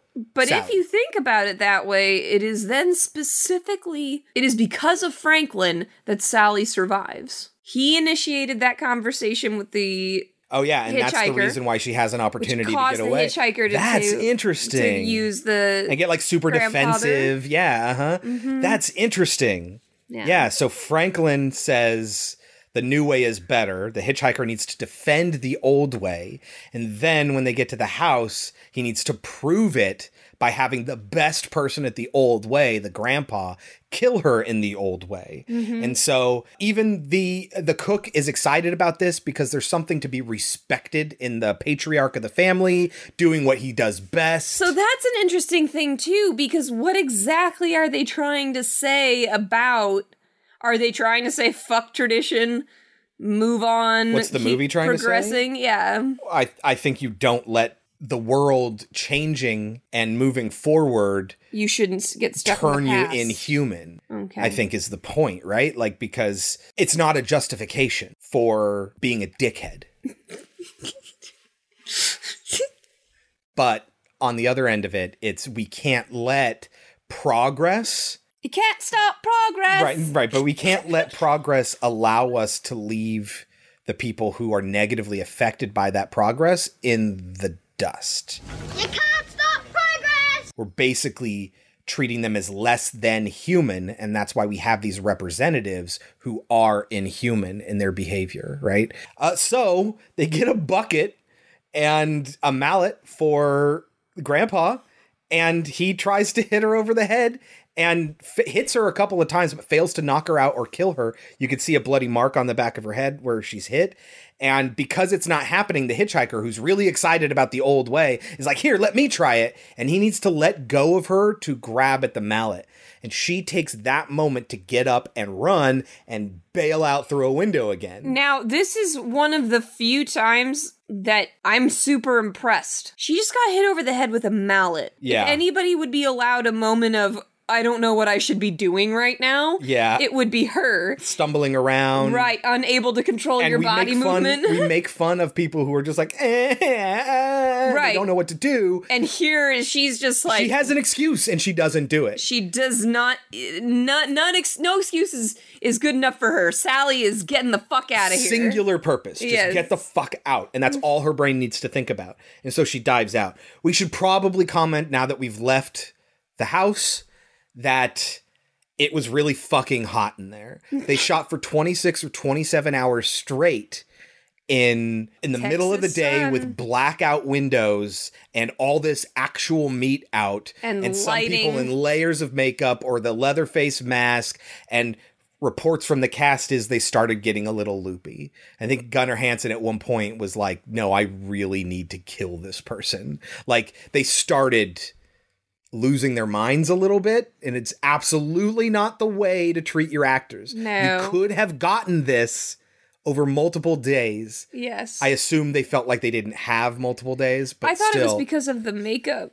I thought it was because he didn't want to do the makeup that they did it in one shot. Yeah, they there's also something about Gunnar Hansen. I think it's Gunnar Hansen. Oh god, I think it's this one. I might be wrong, but there's one report of where it's like it might be the new one where they want to take off the mask, but they're like no, you can't do that because we have to make you up a little bit every time you do that. So you cannot take off the mask or take off the makeup whoever it was unless we take a 15 minute break to make it worth it, right? And they never took a 15 minute break. They only took 5 minute breaks. Oh my god. I can't remember which movie that was, but I remember hearing about that. That'd be terrible. But yeah, it was a miserable experience and everyone fucking hated it. But they did it. So she's out there running again, and Leatherface and the hitchhiker are chasing after her. Particularly, the hitchhiker is gaining on her, and he is slashing at her back with his straight razor. So she's getting really cut up again as she's running to the street where she stops a big rig, and the big rig hits the dude, hits the hitchhiker, killing him. So, how they did that, they shot it in reverse, him hitting him, and then they ran over a dummy. Pretty basic stuff. Mm-hmm. And But it looked good. yeah, uh, totally. The driver gets out, helps her in, just as Leatherface shows up with the chainsaw slashing at the door, the and they bail out the back way. And this is great. The truck driver and her run, and then like another truck comes by after the truck driver has already booked it, and then she gets on the truck. And he's still running in that direction. You forgot never to be heard from since. Well, he hits Leatherface with a wrench. Oh yeah, he throws a leather. Okay, so this is how Leatherface cuts himself. He he grabs a wrench really smartly from the cab of his truck, and as he's running away with this crazy person wearing skin as a mask, chucks a wrench at his head, Hits him right in the face. knocking him back, and he lands on his back, and the the chainsaw lands on his leg, cutting his leg. So they put a metal plate around his leg, and then put meat on top of that. Ah. So he is really taking a chainsaw to his leg with the only thing protecting him is this metal plate. That is insane. It is insane. And so the way he tells it, that scream he gives when he cuts into his leg is real because it like instantly heated up the plate and burned his skin underneath. Oh my god. Yeah. So he didn't get hurt by Oh the my God, the chainsaw of this is directly. hell. I know. And, so and they thought it was hell to make Evil Dead. Right, yeah. you had it easy. anyway, so she gets in the back of this other truck and they drive away and she is laughing maniacally, like scream laughing. Yes. According- it is a great look. According to the actress, Marilyn Burns, who played Sally, they had finished filming and then had to do a pickup again on that that they didn't get that shot. And so she was like, "Oh my god. I cannot believe we're doing this again. This is finally the last thing I have to film." And so that was kind of her actual reaction to being so excited for being done with this fucking movie. Yeah, and it shows, but it's good. It's great. It works. Yeah, and that's the end of the movie. We get Leatherface famously in frustration swinging around the chainsaw. Pearl, the cinematographer, I think is the one who tells the story. And Gunnar mentions that he had like no peripheral vision in that mask and he was just swinging around the chainsaw wildly and they're pushing in and pulling out physically with this camera. And so he had no idea where they were at any given moment and could have hit them if they weren't actively dodging. so That's when you see the cameraman like push in and push out as he's swinging wildly around, Gunnar has no idea where they are. It's fascinating. Another iconic shot. But the second to last thing I wrote was, "What happened to the semi driver?" Yeah. uh-huh. Never to be heard from again. There's a interesting story about how this movie was uh, distributed by a company who was involved with Deep Throat, which was illegal to be made at the time, and Okay. so that's where they that's where they laundered the profits that they got from Deep Throat. okay. and there was like mob ties and then he ended up getting arrested for obscenity for for making deep throat Damn you and your porn. yeah so new line cinema owns the movie now apparently so anything else to say about this movie kelsey Just that it's very scary. yeah really good It is good. really basic it's short it's 120 something minutes Yeah, if it were longer, it would be a problem. yeah it, it just goes you're just in it, It never stops. uh-huh That is a good thing about it. yeah That is what horror movies, for me, need to do.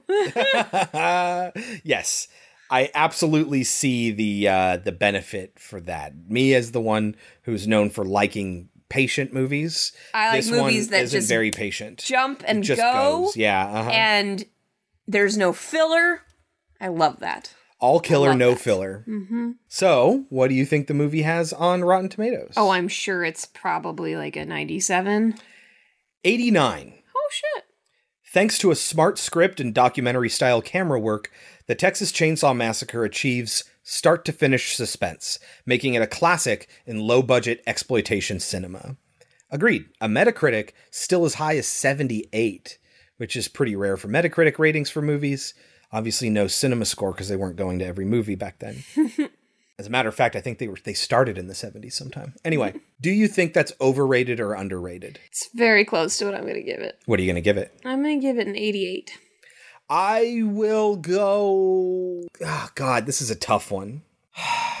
I think 89. I think 89 is good. It's not quite at the 90 range for me, but Look, it's really fucking close. It's well shot, the the cinematography is incredible. It's one of the best parts of the movie. but it doesn't necessarily, nothing about it brings it up to that 90 scale, you know? Nothing, even though for the time it was very shocking, you know, and like at the time it was groundbreaking, and I, I respect it for that, and that does bump it up a little bit. On the grand spectrum of things, I don't think it necessarily does anything that other movies haven't done slightly better. Do you know? Yeah. what I mean?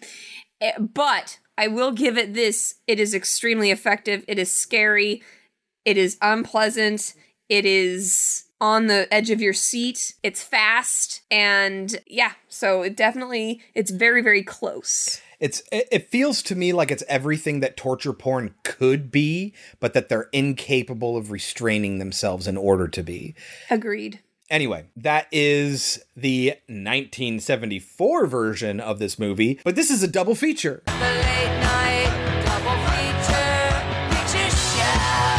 So we're going to talk about the remake from 2003, the Texas Chainsaw One Word Massacre, directed by Marcus Nispel, written by Scott Kosar, based of course on the original screenplay by Kim Henkel and Tobe Hooper, starring Jessica Biel, John Jonathan Tucker, Erica Leerhsen, Eric Balfour, and Andrew Bryniarski. Also, R. Lee Ermey, who we last saw in Seven. Andrew Bryniarski is Leatherface. You might know him. I know him as soon as you see his face. I know him as Zangief from the Street Fighter movie.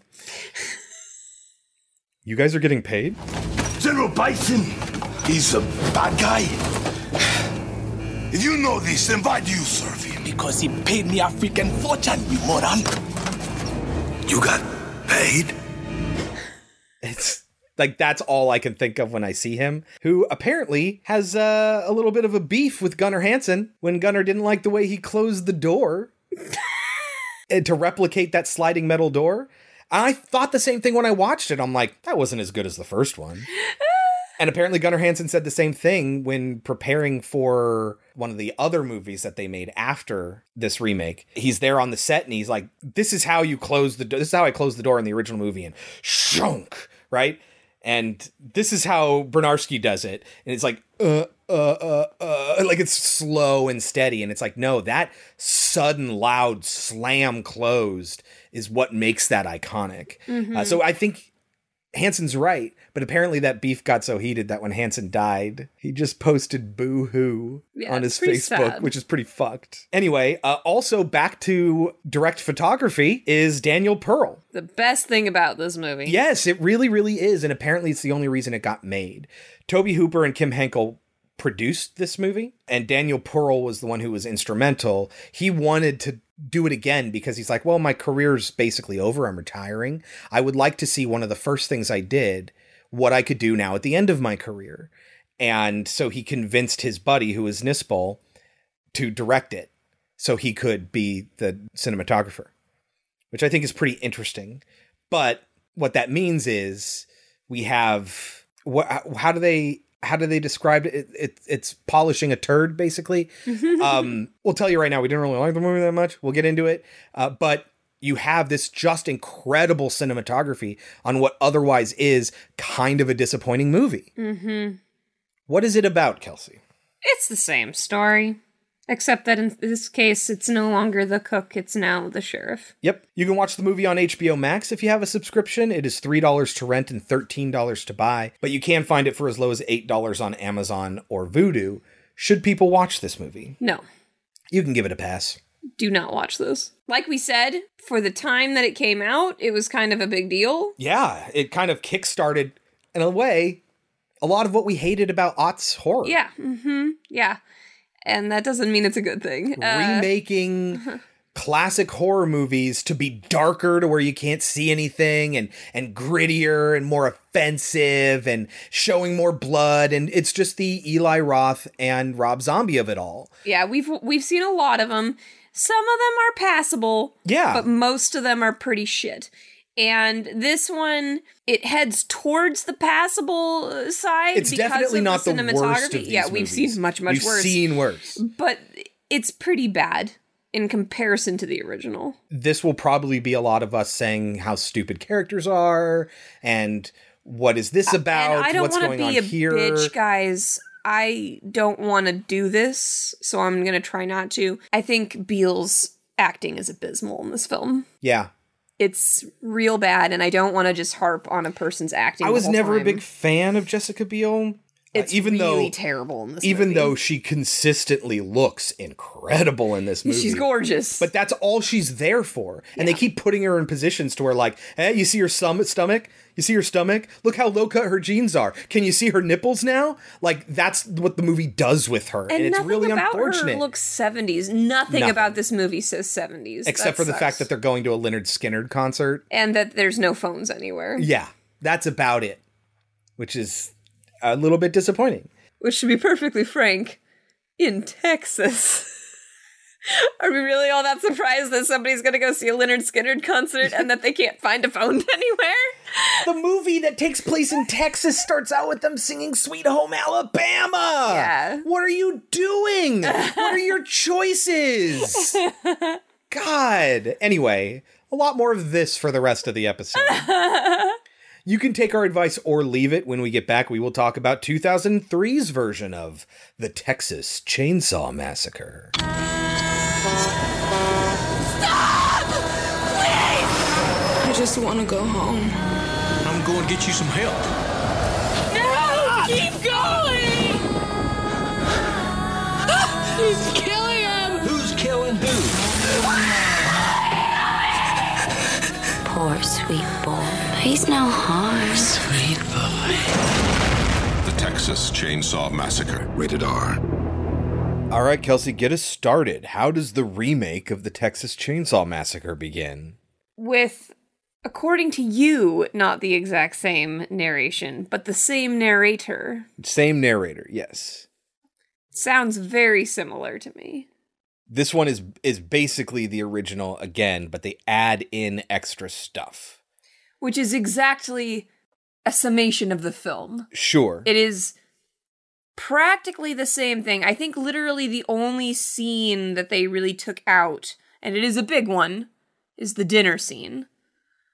But otherwise, they just added a bunch of new stuff. Would you agree? Uh yeah, I'd say yes. Oh well, I guess the I guess you couldn't really say that because the hitchhiker isn't even in this movie. So never mind. They just kind of remix. Yes, it's just it doesn't feel like a lot of the original is missing here. Yeah. Except for obviously the dinner scene, but I forgot about the hitchhiker, but I mean that says something, right? Yeah. the narrator goes on to talk about it being a cold case and how much information Oh, does he say that at the beginning? Yes. That it's now a cold case? Yes. So they tell us at the beginning that they have not caught Leatherface. Well, they say it is a, a it sat for 30 years in the cold cases division. For 30 years, the files collected dust in the Cold Cases Division of the Travis County Police Department. Over 1,300 pieces of evidence were collected from the crime scene at the Hewitt residence. It also mentions that it's the Hewitt residence, which is a name change from the original. Which is funny because I could not for the life of me remember what the other family is called. And in fact, every time we mention it, the first time we talk about it, Uh-huh. guess what we call it? We call it the Cannibal House. Yeah. Whereas in this version, I'm going to always call it the Hewitt House. They just really burned that name into me. Yeah, and I wonder just why they would change it. What was the original name? The Sawyer family. In this one, it's like we say the Hewitt residence. And then we get this sort of like videotape of a police walkthrough of the crime scene that they found way back in the 70s. So if they already found the crime scene and everything, why is it that 30 years later the crime wasn't solved? We'll find out by the end. But the narrator then comes back and says the line, the events of that day, bizarre crimes, yada, yada, yada. But they But sort of insert this police walkthrough of the crime scene. But what they are saying here, I mean, even if you don't know what happens at the end, is sheriff's office or the county or the police or whatever Yeah. were aware of these murders. They they did not get away with it. So again, I'm curious what they do in the sequel Right. because they did make a sequel to this, right? So there's the original, I think four, if I remember correctly, and then there's the remake, and then there's the beginning, and then I think there's 3D, maybe. And then there's there's another one that's just Leatherface. I think there's two that are just Leatherface. There's one called Leatherface in the original series as well. Mm. So it's kind of all over the place. So this does take place in the 70s, but Yeah. you could not possibly tell that if they had not told you.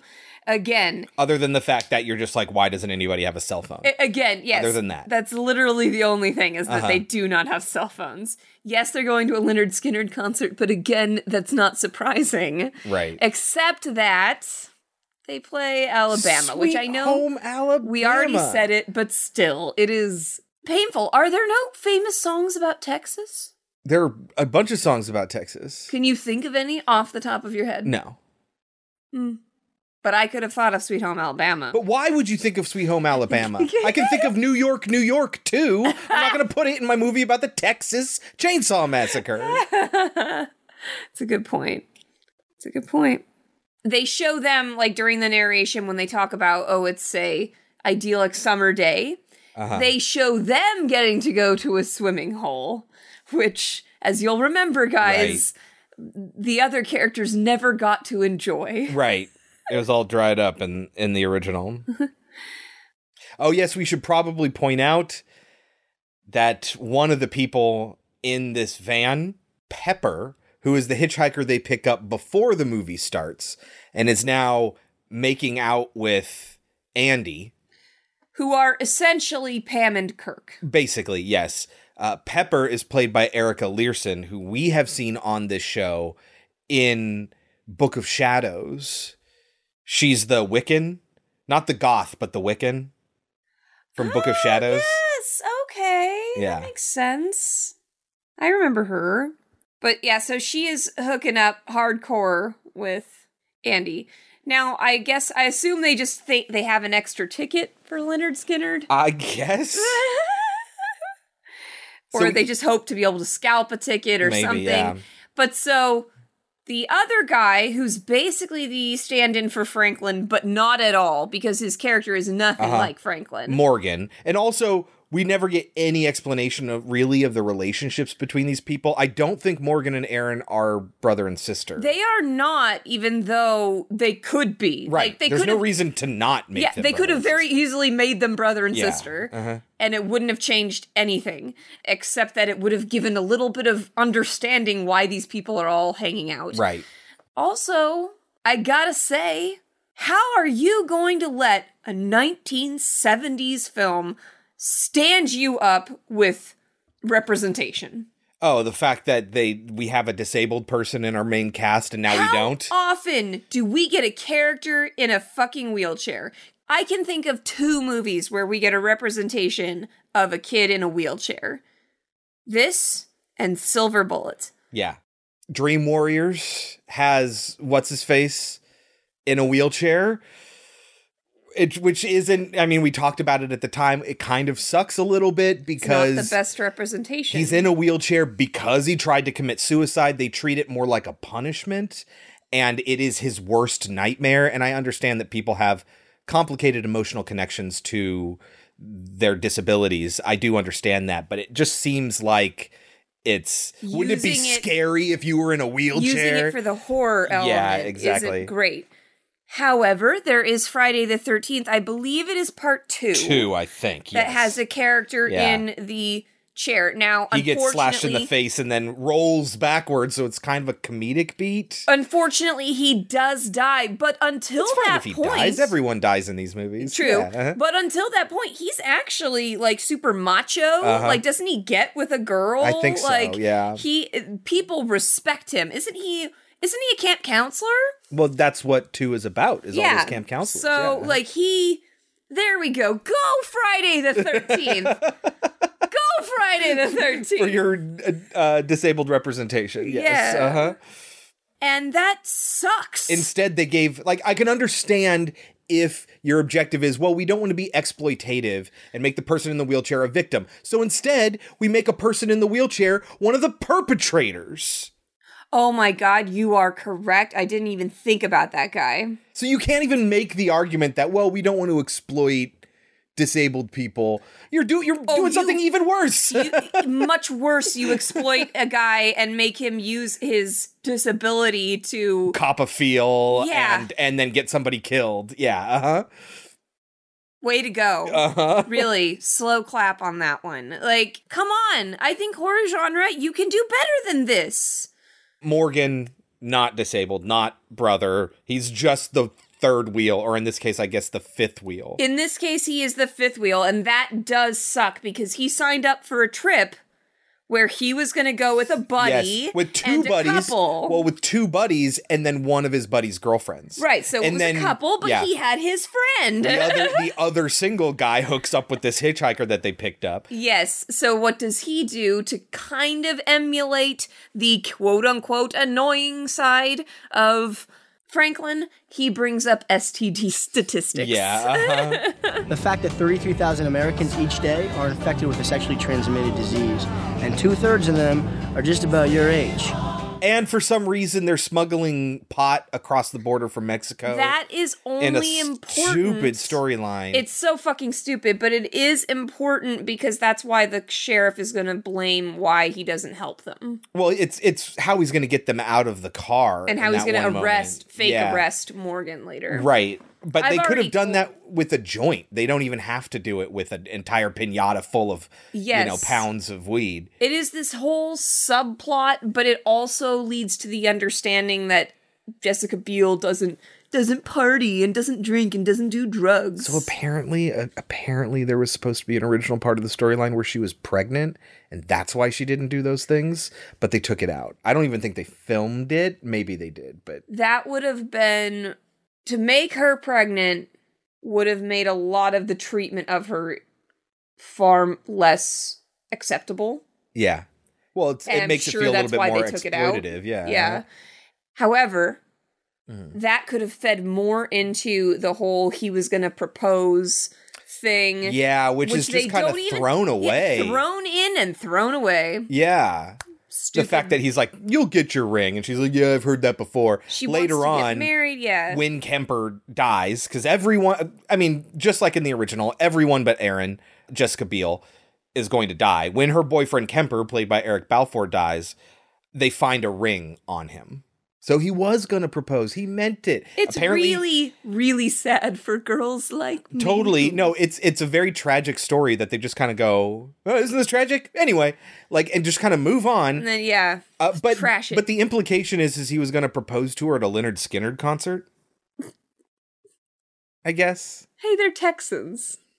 Don't they're not. They're like from Tennessee or something. Oh, are they? They're just driving through Texas because they were in Mexico and they're going to a Skynyrd concert. Hmm. Like that's the other thing. Like they're not even from Alabama.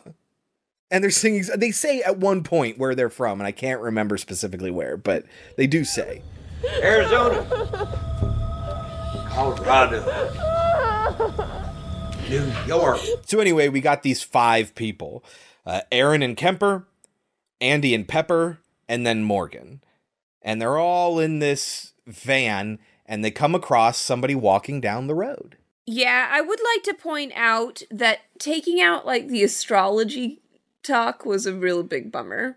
I thought that could have been Sure. sprinkled throughout with the hitchhiker. I thought that could have built up her character because honestly, Pepper isn't much of a character. Right. So it kind of sucks that they just didn't care. Yeah, she is kind of a nothing character, and the only time her real inner personality comes out is just a, a way to make her more pathetic. Like her one moment is we're all gonna die. Like that's her moment. She gets Yes. to scream that. She says that once, but it just it, it's a bummer because it's such an easy thing you could have taken from the original Uh-huh. and it could have been fun. in general, these sorts of conversations, I feel like I hate to say this, but I feel like clerks poisoned cinema in certain ways. I know this sounds out of left field. What I mean to say is this sort of like mumblecore indie sort of like uh, wouldn't it be great if if you talk this way with your friends kind of like poisoned cinema about teenagers and young people for decades, where they all had to be clever and they all had to say clever things, and conversations always needed to be interesting and fun or whatever, right? Like it was imperative. Meanwhile, you go back to 74's Texas Chainsaw Massacre, and they're just talking about a horoscope and reading from a horoscope book, and it feels much more interesting and natural than any conversation that these people have. I do agree with that. Yeah, when they're talking about Mexico, it feels like it is all set up to rise to the point where she realizes, "Oh, we just went to buy weed." Yeah, uh huh. And yeah, it's all getting to It all needs to be clever. Right. It do- it never feels natural. Yeah. Yeah. Yet him being able to list off the statistics about STDs while funny and while slightly edging towards the Franklin. Franklin Yeah. irritating guy, it also seems unrealistic. Unlikely, And in fact, Andy calls him out for saying, Why do you even know that or like, whatever? what kind of an expert are you or whatever. Yeah. Hey Morgan, how are you the expert on the dumbest shit? So, yes, they will run into this version of the hitchhiker. And this is a thing that really sat with me after I saw this movie. I- I remembered it clearly. You can see how they're trying to do the exploitation horror here. Yes. But it I think it just goes too far. Tell them what they do, Chris. To be it goes so far as to be like, "Oh, this is just ridiculous. I'm not terrified anymore." So, she is I got to say it is kind of like seeding an idea that has a little t- teeny tiny mini payoff later on in the movie. But she gets picked up. She seems to be like catatonic. And they pick her up, they put her in the car, and she says she just wants to go home. And they're like, okay, we'll take you to your home. And they're driving along the same way she was walking, by the way. And then she sees something and she goes, no, you're going the wrong way. And she freaks out and she tries to stop them and move the car, but they don't let her. They push her back, and she seems really fucked up until she decides that, okay, well, you know what? Uh, the only thing I can do is end it all. And then she reaches in between her legs and pulls a revolver from her vagina. I have the note here. How big is her vagina? Which, out of context, is probably the funniest note I've ever written down for a movie. It is the stupidest fucking thing, especially since she's been walking for forever.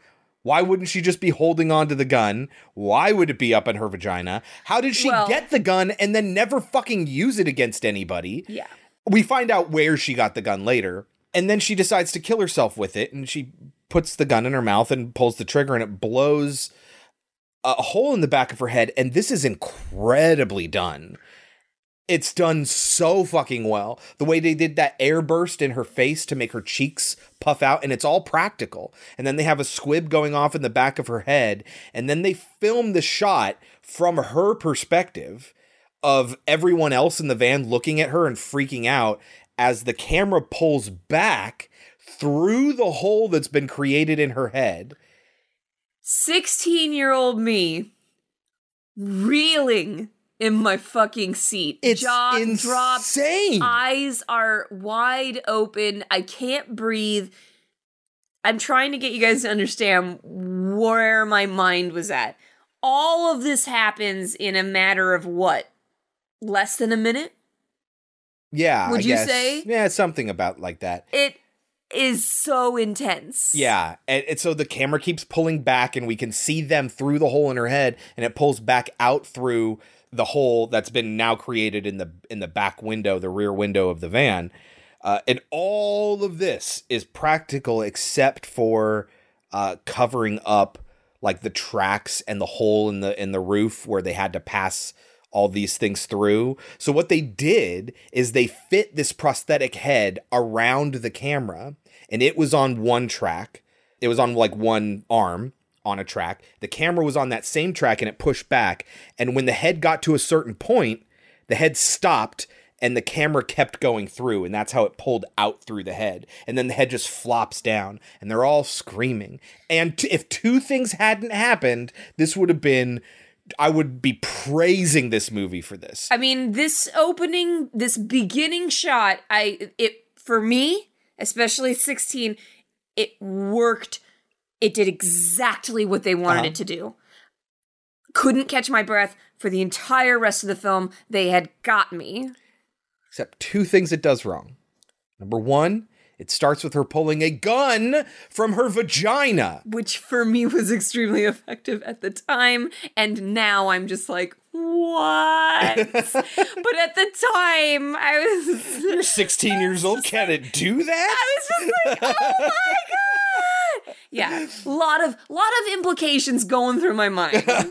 And then number two is Jessica Biel's reaction. So the problem is, is they tried this shot a whole hell of a lot and they fucked it up every time, right? So they they finally got it right and everything happened exactly the way it needed to happen.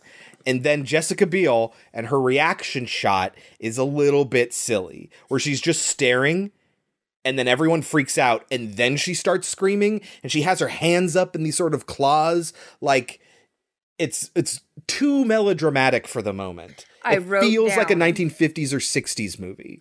i wrote down i know why this hit me the way it did Yeah. and now as a fucking adult oh my god is jessica biel's response wrong on every level Uh-huh. It just makes it kind of comical. And this moment should not be comical. now are you saying that they did all of this in one take No, just that that pullback shot is one take. But that's when she does it, isn't it? Yes, uh-huh. It's in that incredible shot. So she's just straight up ruining that shot. kind shot. of. It- But I don't know if anybody else ruined it too. She was the only one I could focus on because it was so weird. So obviously, blatantly not real. Right. I I didn't even look at anybody else. That's exactly where my my eyes went and my eyes shouldn't have been on her. Yes, and that is the start where you just know that oh, Biel was the wrong choice, Yeah. and she will unfortunately be the wrong choice for the rest of the film. So they have a dead body in their car now. Oh my god. And that's going to be just a whole thing for the first half hour of this movie. Yeah. Oh my god, I was getting so mad. The anger I was feeling throughout this scene of them driving around trying to get rid of this corpse. I'm just like, there is nothing at all throughout any of this. And I'm not going to say it isn't interesting. I will say the lore building is kind of interesting here. Uh-huh. But all of them running around trying to get rid of this body, you've reported it, you've done your due diligence. Get rid of it. If the police refuse to come to you and you've reported it and everything, fuck them. Yep. They don't. This is the 70s. They don't know who you are. No one has taken down any of your information. Right. Just drop the body and get the fuck out of Dodge. And it is because of this one decision that not only, okay, not only am I already mad at Biel for her acting, She is the only one who insists that they stay here until they can hand over this body. So- the only everyone else wants to just go. every other single character, at least at some point, is like, I'm good to go. Yeah. I don't need to do this anymore. Maybe not all at the beginning, but by the end, she's the last holdout. She's the only one, and so they have not only made me hate her for her acting, Uh-huh. they've also made me for her character choices. like like she's noble, like she's juror number 8, like the last holdout. Nope. You are the reason that everyone dies. Yeah. Cool. Except for her. she survives. Oh, and not only that, guys, not only does she survive, she survives to reenact this scene. She survives to become this hitchhiker that's- later on in the film. That's that's the moment where I was like, well, we kind of get a, it's setting something up a little bit later, and it was mildly effective. I completely disagree. I do not think it was, was- effective at all because it was just maddening. Well- you've already seen this all play out. You know exactly word for word how Yes. this is going to work, and you do it anyway. Yes. Okay. So I mean, we'll we'll we'll talk about it in detail when we get to that moment in the story. But I did write that it was incredibly predictable that that's where they were going. I'm like, oh, now she's gonna say she just wants to go home, and now she's gonna say that he's driving in the wrong direction. Okay, this is all like it was just incredibly predictable, and you're able to Movie, call every movie, moment. movie. Yes. Uh huh. Yes. Whereas. The original is so fucking famous for being so real. And raw. Yes. It's a word I didn't use a lot Uh, talking about this movie, about It's the original. raw. It's very, very raw. Yes, this one is not. It's not. It tries to be raw in that sort of. Well, in the me. colors. I think the colors work better in this movie, even though sometimes it's too dark to see things. this is the same year that House of a Thousand Corpses came out. And it just feels, because it's, again, like we say, it's the kickoff of this sort of era. It just feels like it really, really, really desperately wants to be, you know, the vanguard of this new era. It, it wants to sort of like usher in this like oh isn't this disgusting and gross and gritty and look that's a pig's head with flies and maggots on it in a store for no fucking reason why would Other the anybody even if you were a cannibal have a fly and maggot infested pig's head Because there? they're disgusting, and that's the point. but it's disgusting in a way that's just like it's very like i say very rob zombie before rob zombie was making all the movies and and, and really cultivating that style this is the beginning of that you know Do you know that I've never seen House of a Thousand Corpses? i do know that yes so I have no idea what you mean. Well, have I've you seen, seen- Devil's Rejects? I've seen Devil's Rejects, Yeah. but from what I know of House of a Thousand Corpses, that's a completely different film. It is. Devil's Rejects is And I House of a Thousand Corpses on the road. I also never finished that. oh, I turned it off rather quickly. yeah.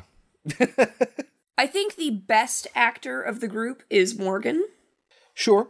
and I'm kind of sad that I haven't seen him in more things. He was in Westworld. Nothing and and Who was he in Westworld? and Justified. He was a character called Major Craddock. I don't know what seasons he was in. Oh. He was Low Key Lyesmith in American Gods. One episode where he makes a brief appearance. Justified, Parenthood had some recurring characters. Well, I do remember him from Virgin Suicides, and he was good in that. So he says, I've never seen anybody die before. Yeah. And that's probably the most real response Right. to the death. Like, just like, because that would probably be my response too. I've seen people slowly die. I've never seen someone violently die. And that would be shocking as well. Yeah, For totally. me. I did. I saw somebody die live on television. if you guys remember, there was a dude that um it was oh my god, it was like a whole thing where a dude stopped on the freeway and blocked traffic and then pulled out a bunch of signs protesting his HMO or something like that. Uh lit his truck on fire, I think with his dog inside, and then pulled out a shotgun and blew his head off on live television. Oh my god. Yeah, uh-huh. And there was a whole big conversation about why didn't they cut away sooner? Why was that on TV? Like who like cuz yeah, it was a whole it was a very big deal. Wow. Yeah, and I remember I was there. I was home for that. That's nuts. Yeah. But so they have this whole conversation about why they at first cannot call the police due to the weed. So they disperse of it, they throw it away. Throw it away. Yeah. uh-huh. But none of that matters because there's still weed in the car. I don't know if it's in the car. I just know that the sheriff finds it. He pulls it out of it's a butt. It's a butt of a jo- Joint. joint. Yeah, uh-huh. And he pulls it out of their uh, ashtray or ashtray. something. Okay. Yeah. So it's entirely pointless. They Yes. just needed to be smoking weed. Like, who cares? Yes, you could just do that. You don't need a subplot about them smuggling weed. Nope. And it's not like they can. Unless they were looking for an excuse for it to be okay for them to die. But in 2003, it's not how you made horror movies anymore. Then why else did they shove it in? Well, that's what's baffling to me Mm-hmm. because oh well, that's why they couldn't call the cops because they have contraband on them. But then they get rid of the contraband, and it's not like they have cell phones anyway. The first place they get to with the phone, they try to call the cops. Yes. So like it did absolutely nothing. That's why it's baffling. Mm-hmm. So they get to the a gas station with barbecue. Uh-huh. Only this one is run by a woman who Yes. seems very disinterested in what's going on. Well, she's gonna end up being the patriarch Yes. of the family. We'll find out that she's the sheriff's mom. Oh, is she? Yes. She's the sheriff's mom. Old Monty in the wheelchair is his uncle, I want to say. I can't, the relationships are really shaky. They do, when we meet the family, they kind of address what all the relationships are very briefly. She's gonna call the sheriff for them. She's gonna say the sheriff will meet you somewhere else, which is totally fucking stupid. Like at that point, just drop the body, but they don't. They go to the place, and the sheriff still doesn't show up. When they find the little boy from the ring, Yes, Aidan from The Ring is probably Jedediah. the best actor in the entire film. yeah, there's this whole like people under the stairs thing going on here with Jedediah. Because what they do is they collect children. Uh huh. They kill off the adults of families and they And then they them. raise the children. And they raise the children because otherwise, I guess they'd all be inbred. I don't know why that matters. Uh-huh. Maybe they can't have kids. Yeah, or they, you know, we don't want to try to explain it away by them having sex, whatever. But so, yeah, so they're raising children that they find along the way. And yeah, it's kind of because he hasn't been taken care of, he's got like this whole teeth thing, which I guess the implication is if he didn't have a dentist, that's just what his teeth I guess. would have been. Yeah. But he calls the matriarch grandma. Yes. which is going to be very important. But they find him and they ask him where the sheriff is. I don't know why they think a kid would know, especially this kid. Well, because they were supposed to meet the sheriff there, and so oh, have you seen the sheriff? But he explains he's just getting drunk. Yeah. So it's like, leave the body. No one cares. Right. At this point, just leave the body. But- Say if you know the sheriff's going to come, then there you go. Yeah, that's why a lot of this is very irritating and angering. But you didn't really seem as angered as I did by the whole plot going on. No, uh, it is frustrating that they should have just like I understand why somebody wouldn't, at least. Right? There is a difference between I wouldn't do it and I don't understand why anybody would do it. I'm not at the I don't understand why anybody would behave this way point yet.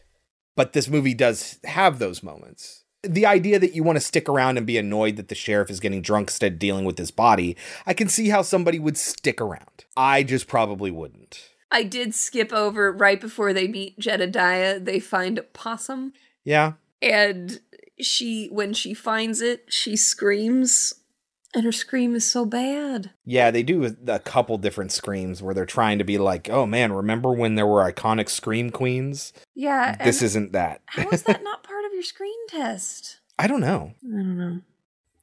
When they do approach the possum, it is kind of funny because her boyfriend has to go in and check on it. She gives him like a nod of approval to go in and look on it. And I'm sorry, guys, I don't want to harp on everything, but it's just like, what the fuck was that? That's right, baby. You go in there. You you take care of whatever that is. All right. Brother.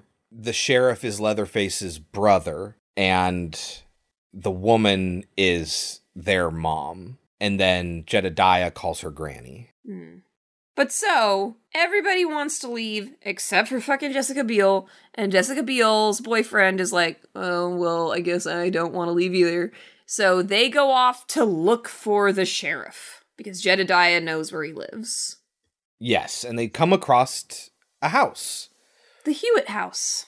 Yeah, they don't know that this is going to be important or anything later, but instead we meet Eustace from Courage the Cowardly Dog, old Monty here, who, I mean, he's really playing up that. He is basically Eustace from Courage the Cowardly Dog, but he's a double amputee in a wheelchair. And a dickhead. Yeah. And so they ask, hey, can we call the sheriff? Can we use your phone? And he's like, yeah, you can. And then when Kemper tries to go in, Eric Balfour, the guy stops him with his cane that he carries while he's in his wheelchair and says, I, I said she could use the phone. She could go inside. You got to stay out here. I said she could call him. You wait outside. Okay, Chief. I ain't looking for trouble. Don't shoot. And then he goes in with her. And we talked about this. If he had said, if it was you and me, and he had said, yeah, you can use the phone, and you go inside by yourself and use the phone, I would have been uneasy. I can't say I wouldn't let it happen. But as soon as he goes in and wants me to stay outside, fuck no. Mm-hmm. Not in a million years would I let that happen. I don't care that he's in a wheelchair. No. You don't know what else is going on in that house. No. I'd already be uncomfortable enough if it was just you and who knows who else is in the house. I would already be uncomfortable. But the moment I would say, fuck that, is no, if she's in there and I'm not allowed in, you're staying out here with me. Mm-hmm. Yes. But that is not what happens. Yeah. He just waits outside. Yep. And he's like, shrug. I don't know. I guess I can't come in. Have we mentioned the name Kemper? We've actually already tweeted. This is unusual. Kelsey has actually already edited the first half of this episode, which was a challenge because not because she's not great at editing. She edits quite a bit actually, but because it's the Texas Chainsaw Massacre. Um, but we've already tweeted about Ed Kemper killing hitchhikers in reference to the hitchhiker conversation we had in the first half of this episode. And that's where supposedly Kemper, Eric Balfour's character, gets his name, is from serial killer Ed Kemper. If you guys have seen the awesome show Mindhunter, Yeah. he's the main guy they interview in the first season, right? Yes, he is. And he's great. He's the one that hugs the dude and freaks him out. So she gets on the phone, and we hear that oh, he'll be there in 30 minutes. Great, thank you. Yeah. Who she supposedly is talking to. Somebody at the police station, I guess. Yeah, I don't know. In the foreground, so she's now in the background on Uh-huh. the uh, having that conversation. In the foreground, we get a flash of, Of somebody walking by, right? It's Leatherface for yeah. sure. Uh huh. Well, we'll find out later that it is. And then I guess to get her to stay, he asks her, the guy on the wheelchair asks her to help him in the bathroom. Well, because he had fallen down right, but we obviously know he did it on purpose. Yes. So I guess it to get her to come intended further back into the household, I think, where the restroom is. But Kemper isn't having any of that, and he decides he's going inside. And while she is helping out him, How do you not hear where she is? Yeah. Is you're in the middle of nowhere, looking around. He, he goes into some random room, and I'm like, can you not hear them? She is Mm-hmm. struggling. It's disgusting. It's it's very gross.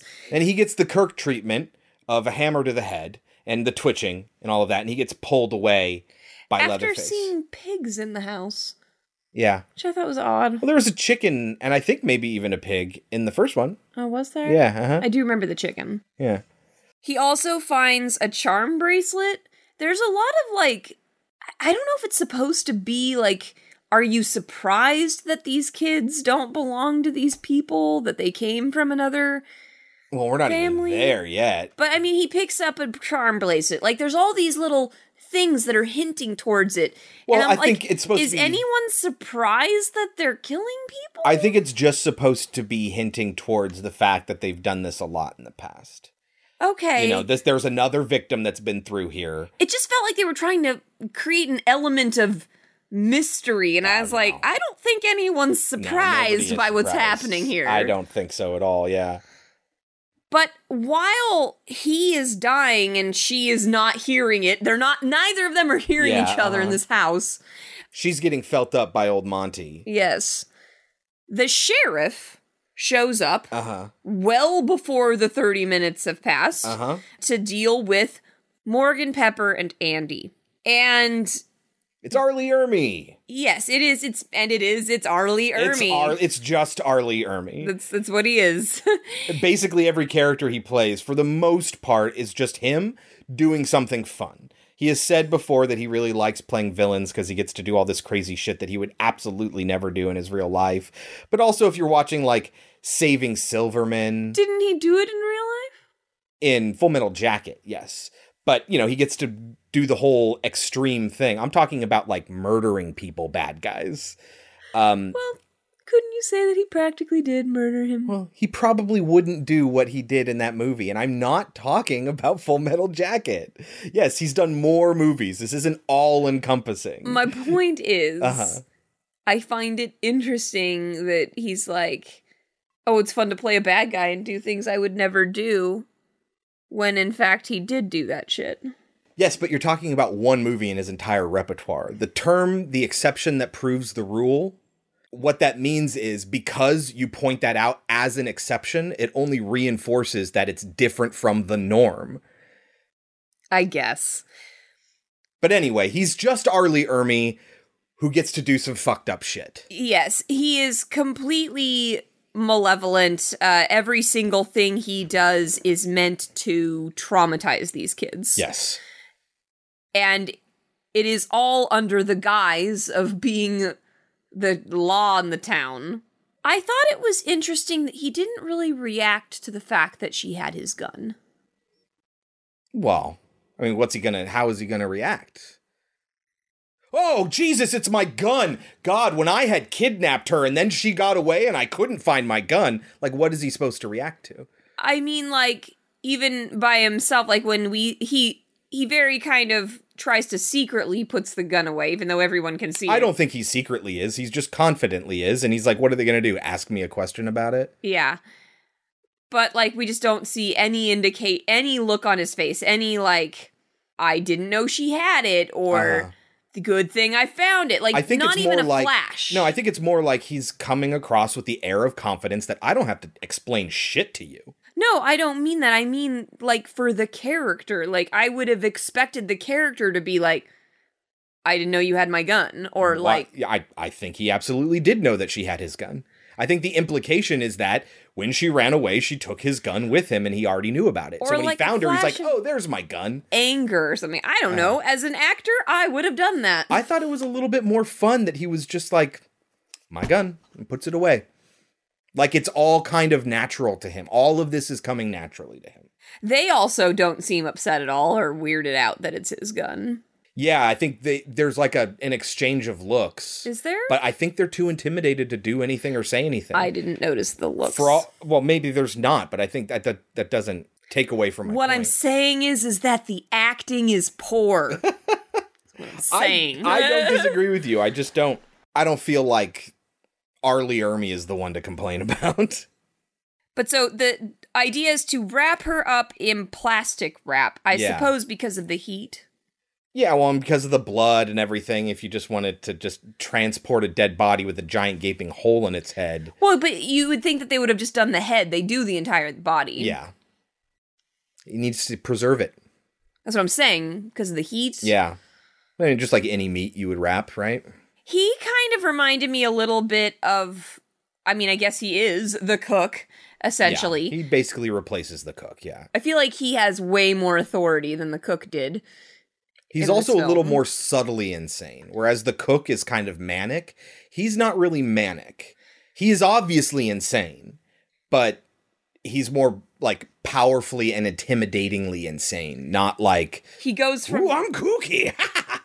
he goes from telling her I care about people, I care about bodies to get that thing in the fucking trunk, you know, Yes, like uh-huh. That's it's- for comedic effect, I think, but it's a really bad joke. Yeah, but what my point is is that it's very much like the cook in that he goes from being like caring about her to then enjoying hitting her. You know? Yeah, That but- kind of back and forth between manic and sane. Right. I, I would I wouldn't make that connection between the two characters. I think that's a stark difference between the two because I don't think when he was saying I care about people, I think that's just something he was saying to them to maintain his level of authority. You're not allowed to look down at, on me or anything like that. Like I care well enough. Now get that body in the car. God damn it, I got just as much respect for a dead body as anybody around here. Hey! Get that nasty goddamn thing out of the back seat of my goddamn car. Put it in the trunk. What the hell's the matter with you? just an extension of his authority more so than it is he actually cares and then all of a sudden he doesn't. I don't think he ever cared. There is no part of him that cared. So you don't think these people care about their new the, the babies and the kids that they bring in? I don't think she's a baby or a kid. Well, but she was. They took her in as their daughter. Oh, I don't think any of their their murder victims mean anything to them.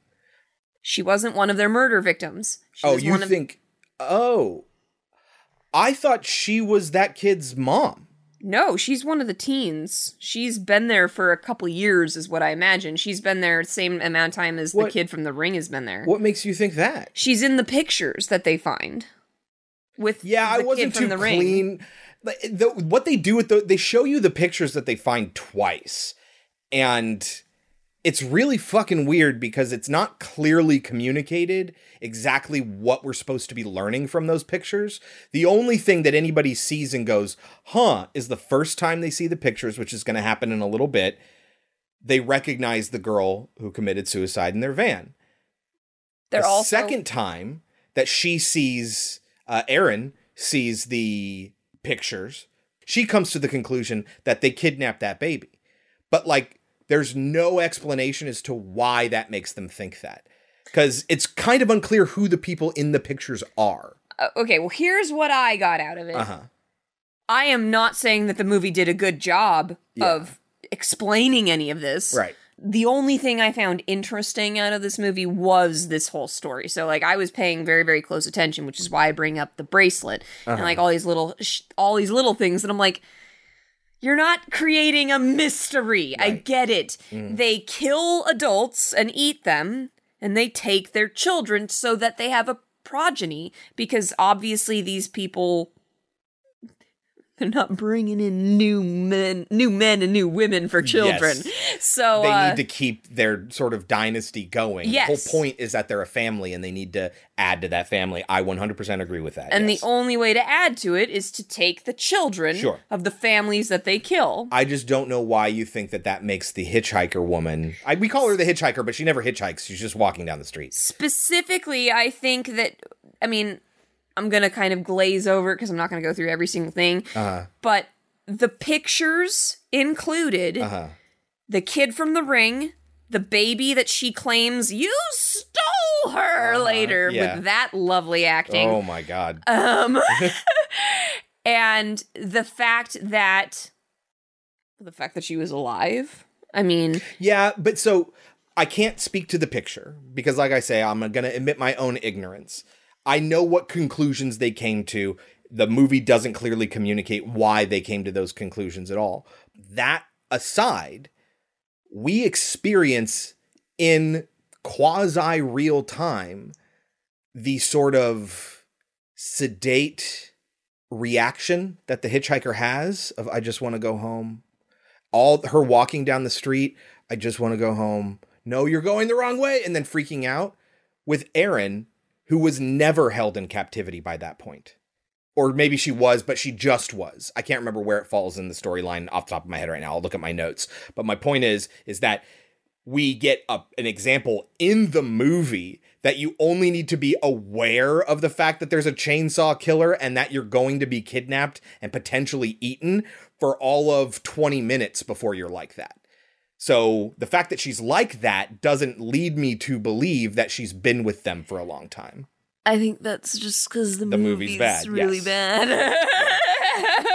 But that's taking on faith that we can go to that conclusion that she's been with them for a while. I don't know either way. I'm just explaining my thought process. I just think that the picture Mhm. is enough. I believe it you. connects her to the kid from the ring who we know they took when he was When he was younger, very young, which yeah, is why he uh-huh. calls that woman grandma. Yeah. So just pushing that all together makes Yeah. me believe that she has been staying here for a while. Yeah. And life has been pretty shitty. And also again, the fact that she is alive says something. So he just takes the body and goes, huh? Yeah. But Not then for long. Biel shows up and she's just like, "What the fuck's Kemper?" Yeah. Why isn't he back? I would like to point out in between the scene of the sheriff taking the body and leaving Uh huh. and Biel showing up and being like, "Where the fuck is my boyfriend?" because I didn't hear him get murdered Uh-huh. somehow. Oh, the sheriff should be here any minute now. Oh, he's already gone. Yes. Yeah. Uh huh.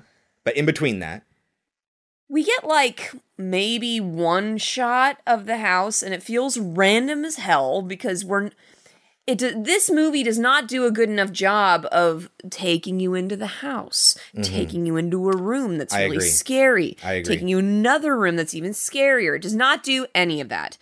This is just like, hey, we're just gonna do a random quick run through the house. Okay, on to the next thing. yeah, I don't think that that is Pearl's fault as a cinematographer. I think it's the director's fault. I do. Yeah. Uh huh. And the producers. But one of the things But the that- producers include the original writers and the director. I don't know how hands on they they were. but one of the random things we see is a Mhm. head on a plate. Yeah. We see Harry Knowles's head on a plate. You guys might know him from Alamo Draft House and Ain't It Cool News. You also probably know him. We've talked about him on the show before where he had a guest spot in some other movie we were watching, some cameo moment, as uh, somebody who had multiple accusations of sexual harassment and assault. Now, if you're excited thinking, oh, they did that after. No, they didn't. Yeah, no. This isn't this isn't like putting George W. Bush's face on a pike in Game of Thrones. We're like, oh, we don't like this dickhead. Let's put him on a pike. No, it's it was a fun guest cameo moment Yeah. for him because it was before all of that stuff came out. So that sucks. Yeah. mhm. And it does stick out because there's nothing else really like that within the house that we see. So it does stick out. Yeah. That sucks. Oh yeah, it's very obviously. I mean, he's a he's a bigger guy. He's a redhead with a big bushy beard. Like you cannot miss him. Because Biel has shown up and doesn't know where her boyfriend is, again, we cannot leave. Yeah. Mhm. More arguments about whether or not we can leave. We've finally gotten rid of the body. We still can't go. Yep. While they're still here, while they're waiting for Kemper, they end up finding a bunch of the cars. Uh, I already posted to Twitter in the meantime that yes, I was wrong earlier on in the episode. They do, in fact, see the cars. Haha. Kirk and Chris- Pam, right? Yes. Yeah. Crystal says it's fine. I don't. I disagree. Oh, that they have the cars there. You know, just beat down cars in the middle of nowhere is totally common. I still hold to that. But they they have a moment where they talk about it and everything. They're looking through it. They find a couple of things. Apparently, this is where they find a tooth or teeth. Oh no, in the ground, they find what looks like a bridge or something like that. There you go. Yes. Like dental bridge. Mhm. And they're like, who's that? I don't know. And they're like, this is really fucking weird. And then Morgan reaches into a car like a like a tail light.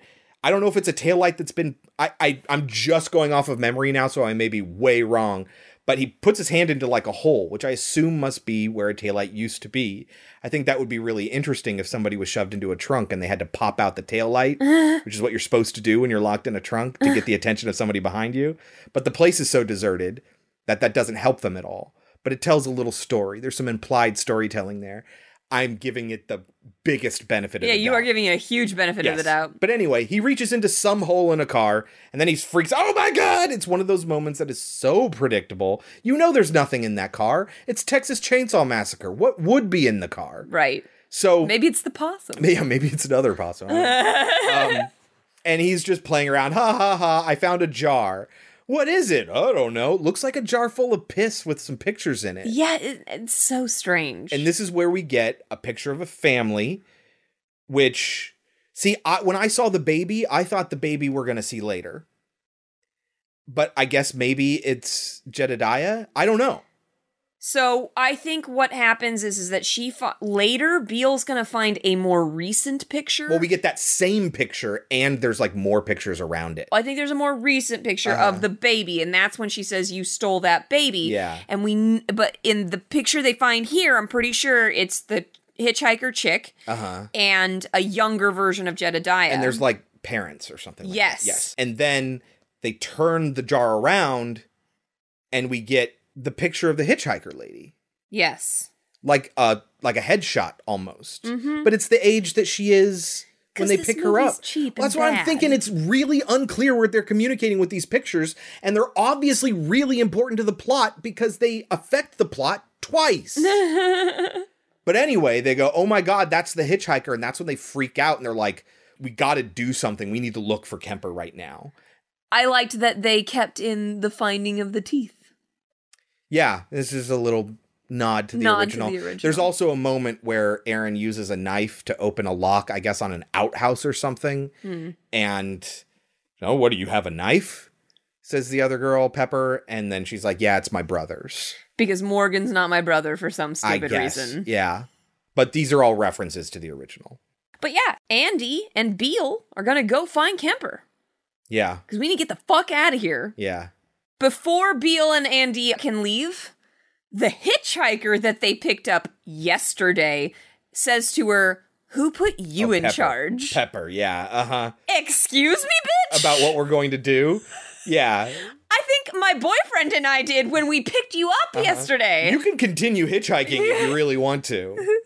Yeah, totally. and go to the house, I gotta right? say, I fucking love Andy running along the side of the house. I Oh, he love does it. this, like, dun, dun, dun, dun, dun, dun. Dun, dun, dun, dun. Because the idea is that Jessica Biel will go back to the house because they already know her, or at least Marty, old Marty does. I think that's his name, the guy in the wheelchair. And he'll recognize her, and she's like, "Oh, I left something here, or have you seen my boyfriend, or whatever?" Just, just to distract him. And then Andy will go around the back. Yes, but it's great. Yes, he's like gets really low, and yeah. uh-huh. Unfortunately, he gets confronted by Leatherface, and Leatherface chases after him in the backyard through. I mean, do you think these people are doing the laundry at all? Let alone every single one of the three dozen white sheets that they own. A billion white sheets. But let's talk about those white sheets. I get that it looked cool. It does nothing. No, the white sheets, he runs straight through them. Uh huh. And they don't muck up the gears or anything. Those things are meant to chop wood, not sheet, not linens. Yeah.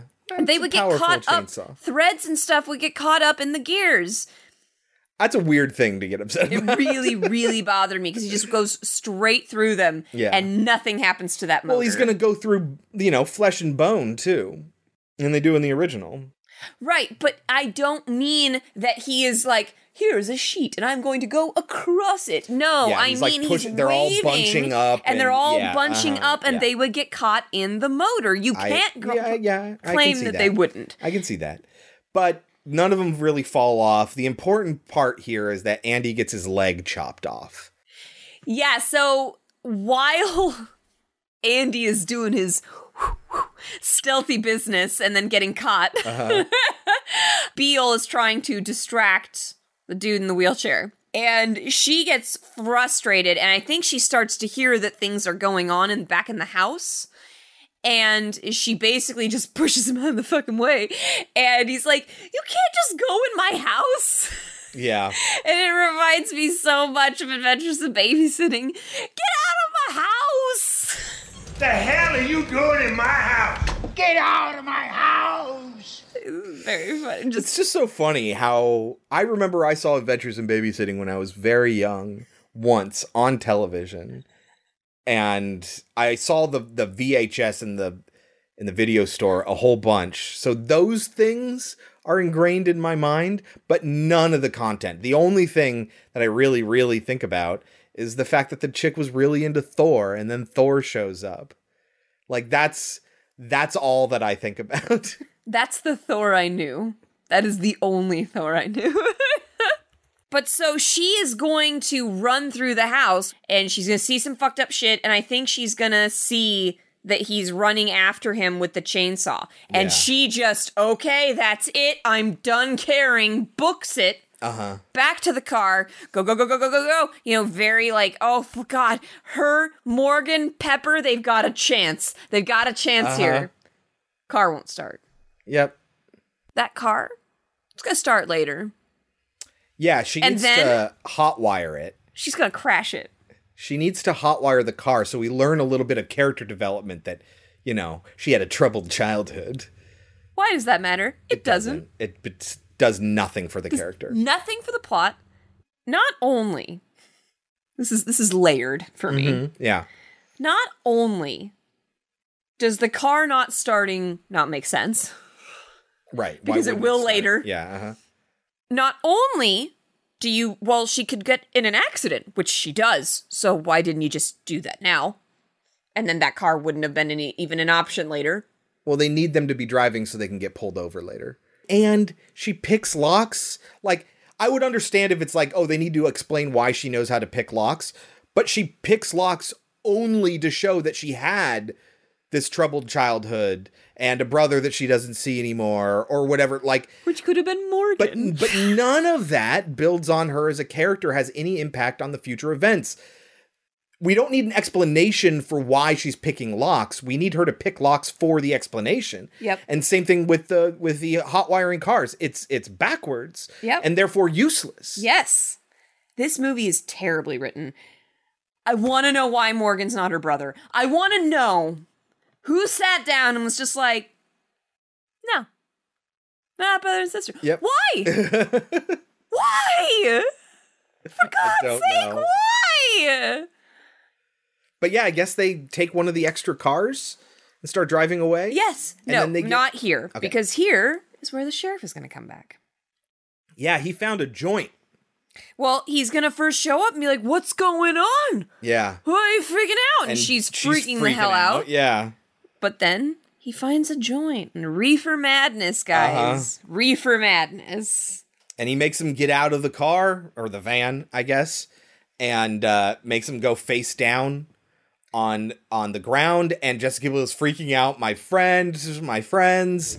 My friend, my friend need help. My friend right now. My friend's dying. My friend's being hurt. This is also where Pepper is like, "We're gonna die." Probably the best part of this whole scene is yeah, Pepper's just like, we're gonna fucking die. But she's Uh, freaking out, like she screams it. Oh, does she? Yeah. I thought she just says it. I Or think she's, like, she's like sobbing while it yeah, like sobbing and just like You girls better get yourselves under control or I'm gonna have to do it for you. But anyway, he takes Morgan into the van because he has more questions about the crime, and he needs him to reenact. Oh, I, I'm a more of a visual learner. I need you to walk me through exactly what happened, and he makes him do things like, you know, where was he sitting? Oh, about right here. And he's like, that doesn't line up with the with the bullet hole. Yeah, but there's there's a bloody mess on the seat here. I don't give a shit. And he makes him sit there, and then he puts the gun up to the bottom of his chin, and because he doesn't want to put the gun in in his mouth, that's not what would make a hole in the back of your van like that, you know, etc. And so forces him to put the the gun in his mouth, and Morgan is really, really freaking out right now as well. He should be. And so when Jessica Biel's like, Morgan, what is happening in there? And the sheriff turns to her, Morgan's like, ah, fuck you, fucker, and pulls the gun on him. And then Sheriff, I think, dares him to pull the trigger. Yeah, but he wants him to. It's a trick. Yes. Because he wants to say, "Oh, you tried to kill a cop. Now I'm taking you in for now I murder." get to arrest you for attempted murder. I think this is meant to scare you, but really, it's it's just it's torture to me. Because you don't know what's gonna happen. You don't know. It's supposed to be a really tense moment. Right. And I think perhaps it was. I knew what I knew he wasn't going to die here, so like I wasn't on the edge of my seat. So maybe like when I first saw it that I would have been on the edge of my seat, what's going to happen? What's going to happen? What's going to Uh-huh. happen? But there's so many things going on that it's just like do you really think this cop would give you a gun that you That could turn on in him? it. Yeah. Uh huh. Yeah. I get that he's supposed to be freaking out because oh my god, you want me to shoot myself, don't you? Yeah. He thinks he's trying to get him in a compromising position to either like sort of urge him to pull the trigger because he's in so much stress, or put him in a position where it would be easy to kill him and make it look like a suicide. Right. And I guess probably if he had tried to pull the trigger on himself, he could have said, "Oh, I gotta take you into jail for Yeah. attempted suicide." I think at the point where you're going to pull a gun on a cop, though, if he's looking the other way, hit him. Take the gun, hit him on the temple. I mean, there's a billion things he could have done. I'm just saying it seems odd to me that he would think, "Oh, he did put himself in this position where I could just shoot him in the face." Yeah. Do you really think he would? But again, I guess it's supposed to be the tension is rising. Unfortunately, the film is not creating tension in us, particular audience, audience, yeah, members. uh-huh, yeah. Particular audience members, us, me and Chris, we're we're not going to enjoy this kind of. Uh, at least for me. Did you enjoy this? Did you think this was cool? No, I didn't. Okay, it's torture to me. It wasn't even torture. I was just like, I kind of don't care. I imagine Morgan's going to die by the end of the movie, and if he dies here, so be it. Like, it just was not tense at all. I just, I, you know, making somebody who's crying doing something that they hate. It's just like, no, humans being humans. That's cool. Yeah. And I, again, I know that this comes up a lot. I'm just going to say it real quick. You might be thinking, what do you like about the horror genre? I like to be legitimately scared. Uh huh. I like to be wondering what the hell is going to happen next. I like wondering what the monster's gonna look like, what's gonna pop out. Is there the ghost or is it in their head? Like that kind of shit scares me. Uh-huh. I don't like just, I'm gonna taunt this person until they go insane. Yeah. So as he drives away with Morgan to be arrested, Yeah. we get the one for me scene that worked with R. Lee Ermey. It's the one scene where he kind of brought a spark of a smile to my face and was a little bit charming and funny. Yeah. He's got this kid in the back that he's done nothing but torture. He's just like, Where were y'all going anyway? Why the fuck were you out here? Mm-hmm. Going to a Skynyrd concert. Skynyrd? No, I like Skynyrd. I like Skynyrd. he gets like legitimately like excited, and this again brought thoughts of the cook back. You Yeah, know, uh-huh. where he he can be charming and he fun. can be a good Yeah, uh-huh. person and is also an evil person. I think beyond good and evil, he you could be a charming villain. yes, But then, of course, he uses that as an excuse to be like, "Well, what are you going to do with those tickets?" And he goes, "You can you have can them." have him. Are you trying to bribe a police officer? He uses that as an excuse to get mad again. I, I mean, it's a little clever on R. Lee Ermey's character's part, but it's something that the movie didn't need. Where were y'all headed? Dallas. Skynyrd concert. Skynyrd. Hell, I like Skynyrd. By God, how about that? We got something in common, don't we? well, what are you gonna do with your tickets now, hotshot? You can have them. Is that bribery? so he ends up punching him in the face, and the Oh, kid with loses the some glass teeth. bottle, yeah. And uh-huh. then he takes out his bridge and is like, Uh-huh. another thing we got in common. How about that? Look at that shit. We got something else in common now. See that? it's like the one scene that I'm like, all right, I'll give it to you. That was fun. So Morgan's gone now. Well, that's when he says those two fillies are good to go. Oh, he's talking to somebody on He's the talking radio. to yeah, uh-huh. Leatherface, I assume. Uh-huh. Which then finally, finally, Morgan's like, oh no. Yeah. Like, There's nothing he can do about it. Jesus it. Christ, how long did that take you? So, So. back with Erin and Pepper. Mhm. Leatherface shows up, and we get some cool nighttime shots of Leatherface. And I gotta say, this moment sort of threads the needle, walks the line between goofy and really fucking cool and a little bit terrifying. Because Leatherface shows up, he attacks and kills Pepper through her down jacket.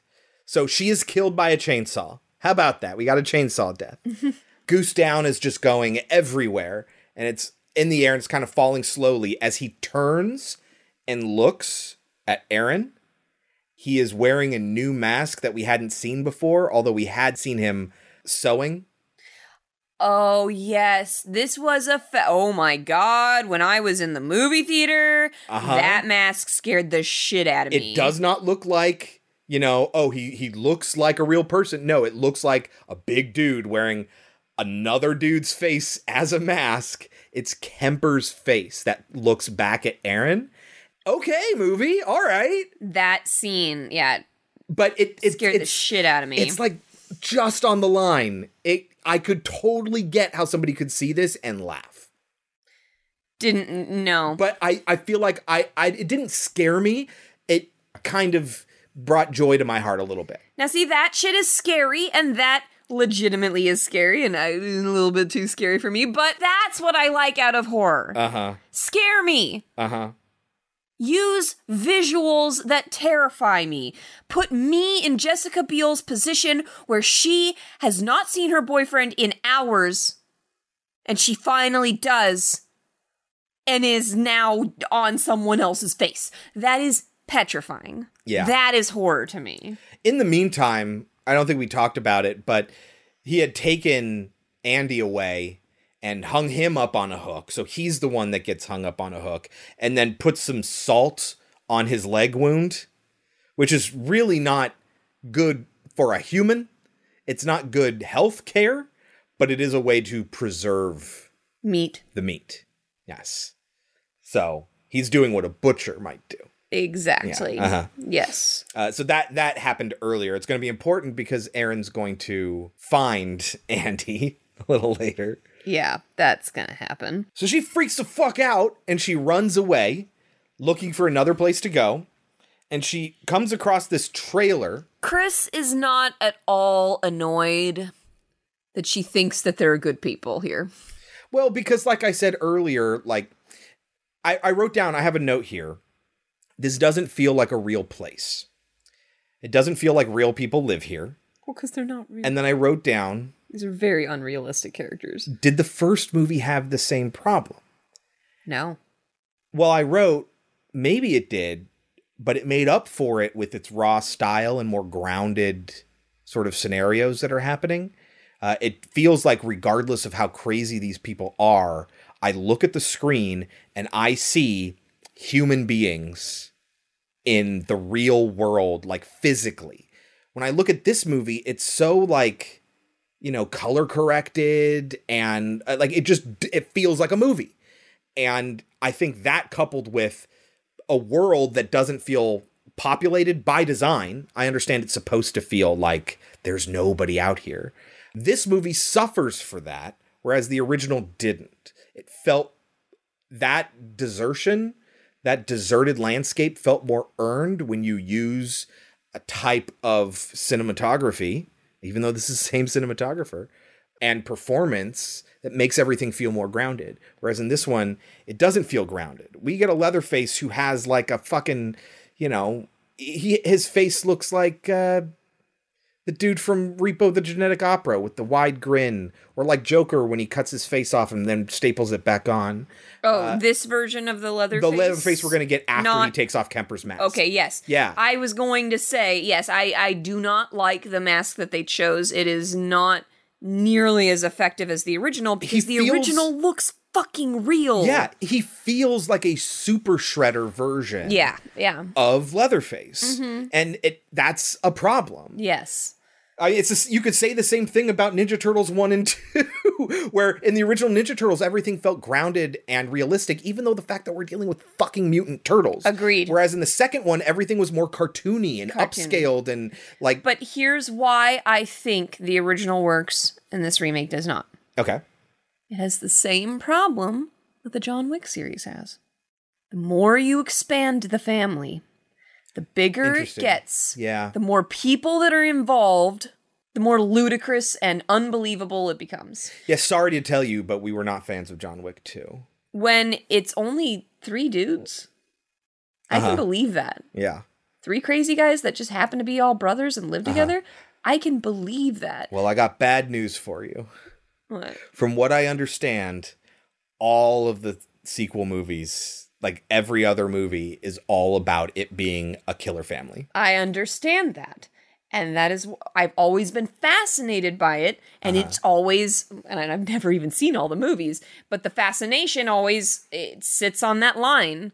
Are you going to go into John Wick 2? Or are you going to go in John Wick 1? right? Where you take it just so far that now it's no longer believable, and it's it Mm-hmm. and now feels we like can nonsense. say the same thing about Teenage Mutant Ninja Turtles. are you going to go, are you to go original, classic? Are you going to go ooze? yeah. So I mean, when I was a kid, it worked on me. Secret of the Ooze was my favorite of the two, but as an adult, it's like I can recognize that no, the first Ninja Turtles is just a good movie. Mhm.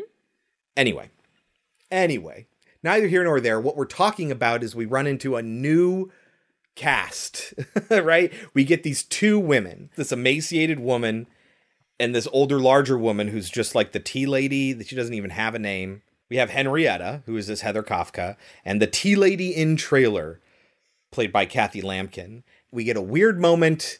They're like, "What? What are you talking about?" Don't you get it? He's gonna kill you. He's gonna kill all of us. No, he won't.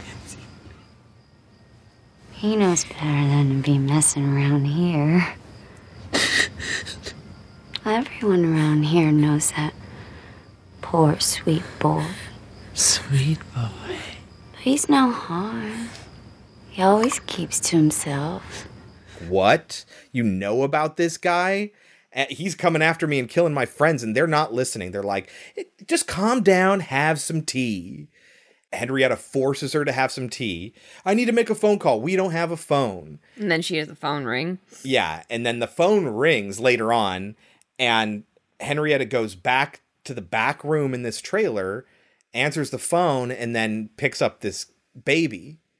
Well, the baby had already started crying Yeah. because Biel had yelled. Uh huh. And this is when we get Well, then she answers the the uh the phone. She looks at the at the photograph, so we get the photograph again, and then yeah, she comes in on her and is like, "I thought you didn't have a phone," and then That's not your baby. You stole her! It must be nice to be gorgeous. Right. That's all I'm gonna say. And then she collapses because they drugged her tea. mm-hmm. And she wakes up in the house of R. Lee Ermey and the waitress at the diner, who I guess is the matriarch. Yeah, she's the matriarch. And I Which I'm gonna say, as a feminist, Uh-huh. I appreciated it. Old Monty, I think, is her brother. R. Lee Ermey is her son. And I think so is Leatherface. oh, she. I know Leatherface is her son. She makes a huge deal about that. Oh yeah. Why doesn't son. anybody care about me and my boy? right. Yeah, uh-huh. I know you're kind. Nothing but cruelty and ridicule for my boy all the time he was growing up. Does anybody care about me and my boy? The fuck? Yeah. So I'm not entirely sure about the family dynamic, but then we also have Jedediah. The bigger it gets, the who is weaker the it grandson. gets. I agree. R. Lee Ermey wakes Jessica Biel up by pouring beer on her face, and she freaks out, and she's being held prisoner here. The kid from the ring won't have it. Yeah. It's like, let her go, Granny. Grandma, don't you hurt her. Please, Grandma. You shut up out there! she ends up telling him to to take her down and lock her up or whatever, right? So he puts her right, she's not getting away. He's watching her this entire time. They throw her down into the cellar. Yeah, they're and going so to deal with her walking later. around into the cellar. She sees Andy, and his one good foot is tapping on piano keys because he's hanging above a piano. Just because they wanted the eerie effect of the piano keys clanking. Or perhaps you could say this torturous, cannibalistic family enjoys listening to him as he plays out his last. That would certainly be interesting if if they did anything with that. but anyway, he's hanging by his back from a hook, and she and he's he looks like he's crucified because he's like holding himself up. I don't know if he's tied there. I don't think he is tied there. He's just like hmm. holding himself up. So then what's the point of the toe hitting the piano keys? I don't know. Anyway, she tries to lift him up, but she can't lift him high enough and drops him, and it just slams him back down on the hook again. and she's like, Listen, I can't help you. I don't know what to do. And he says, You can help me effectively. I need you to kill me. Now, she takes a big old knife. Can we pause? Yeah. Let's do a thought exercise. Uh huh. Legitimately, you are on a hook. Yeah. How can I get you off? Uh, just pull that piano just a little bit further. So instead of tapping on the keys, I can stand on the fucking top of it. Good call. It's a good call. What if there is not a piano? Uh, the problem was is she wasn't grabbing him low enough Wasn't grabbing him low. because she wrapped her arms around him His, like like, around a- around the waist, and then already at at He's pretty too much heavy for her. center of gravity, right? Okay. And then she's lifting up, so she is able to lift him up a little bit, but put your arms out in front of you in a circle, just in front of you, right? How high up do you think you could lift a person like that? No, you can't. You can't, Yeah, right? So she barely lifts him. Instead of grabbing him by like just below the well, the one knee, she just needs to grab him by the one leg, grab him lower, and then she has more room to move and lift have- him up higher. Wouldn't it have been better for her to lift herself up in some way? Find something to Yeah, stand uh-huh. on and get more of a grip. Yeah. And if she had something to stand on, it could be something he could stand Do on. Do you think? Because the implication is that they did this to Morgan and he's perfectly fine. So if she could have gotten him off of the hook, he'd be alive. I think the movie tells us that yes. Although the problem is I don't think she would get away with him being one-legged like that. Right. Okay, he's one legged. That's a good point. And she already had to help Morgan. Well, she will Yeah. later. Yeah. So, But theoretically, uh-huh. you put a human being on a hook Uh-huh. and they're fine? Well, depending on where you stuck him. If his lung isn't punctured, if you haven't uh, severed his spinal column or anything like that, sure. There's a certain And we know that's not the case because he's doing little dingy dingies with his toes. So he can move. He can move his body, he can move his limbs. It's just the fact that he's one-legged and it's slower down. But that's not the point. The movie's point is is that there's nothing she can do to get him down. Right. But I just want to know. I'm just I'm curious. Mm-hmm. Yeah. If nothing gets hit inside, you can be fine. Sure. You can get shot and live. Come on. 50 times. It depends. 50 times, people. It's not 50 times. It's like 7 or something or maybe more. But anyway, another thought experiment. I'm hanging on a hook. I'm missing a leg. I'm not coming down. I'm going to be tortured and eaten by this family. I know what you're going to say. I ask you to kill me, and there's a big knife handy. What do you do? First off, I'd, I'd ask what you'd want me to do because I'd be terrified to do it wrong. Fair enough. If you could not speak to me for whatever reason. Uh huh. See, now I know what the correct answer is, but do you want to know what I would think to do? What, what would you think to do? I'd be like, do I cut the neck? Yeah, maybe. It might not be. It'd be. It would ensure that I die. I'd want it to be painless. It wouldn't be painless. okay. What would You're happen saying that the heart would be painless? It'd be a lot less le- painless. Less pain. Okay. Yeah. All right. You know that. I got you. I got you covered. Okay. because you know you slit somebody's throat and they end up not being able to breathe. Their lungs fill with blood. Like it's not a happy time. Oh my god, I'm a terrible person. I would put. I would be Biel. I'd be Biel. I wouldn't do what Biel did, but that's probably what. Really what you want is the fastest death. Not so much the pain or anything like that. You want a fast death. What you don't want to do is shove that knife up into their gut so they bleed out slowly. But in the movie, he dies Oh yeah. immediately. No, no, no. You put it, you find where my ribs are above my heart, you put the knife in between those ribs, and then you slam hard against the handle of that knife. That's also how you get rid of vampires. Yeah, like stake through the heart. All right, so just think of you as a vampire. Got it. Yeah, there you go. so anyway, she kills Andy. This whole time, Leatherface is just watching her. Was he? This is like 15 minutes of the movie. Eh, Okay, this movie is 15 minutes longer than the other movie. It's still just over an hour and a half with the credits and everything.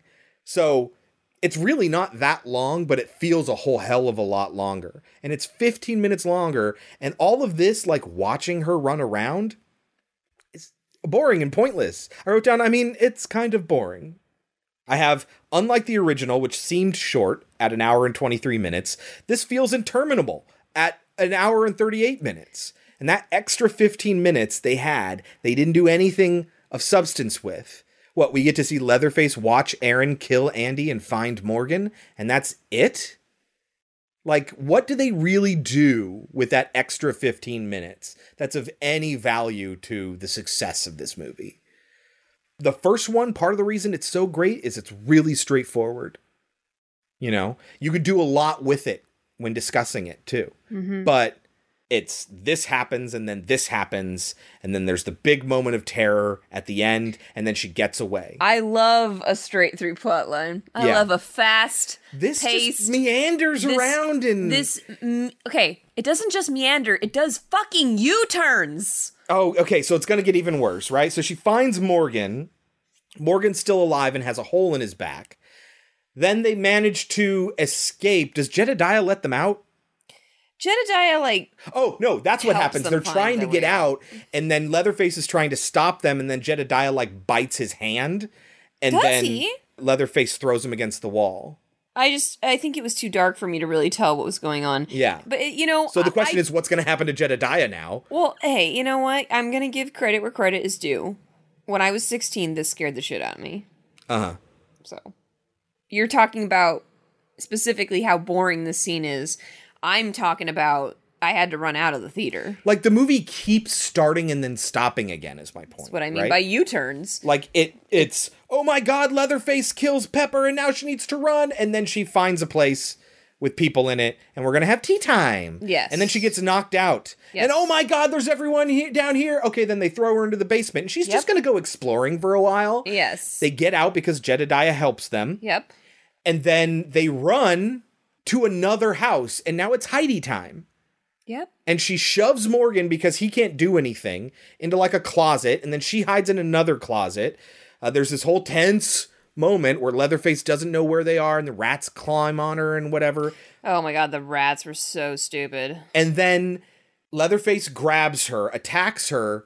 Like what he does is He finds out, I guess, where she is, and then goes around outside to the back of the house where the wall that she is at is, and then two hands burst through the wall and then grab her and pull her out like he's fucking Jason or something. Yeah. And how did he just happen to know exactly where her body was?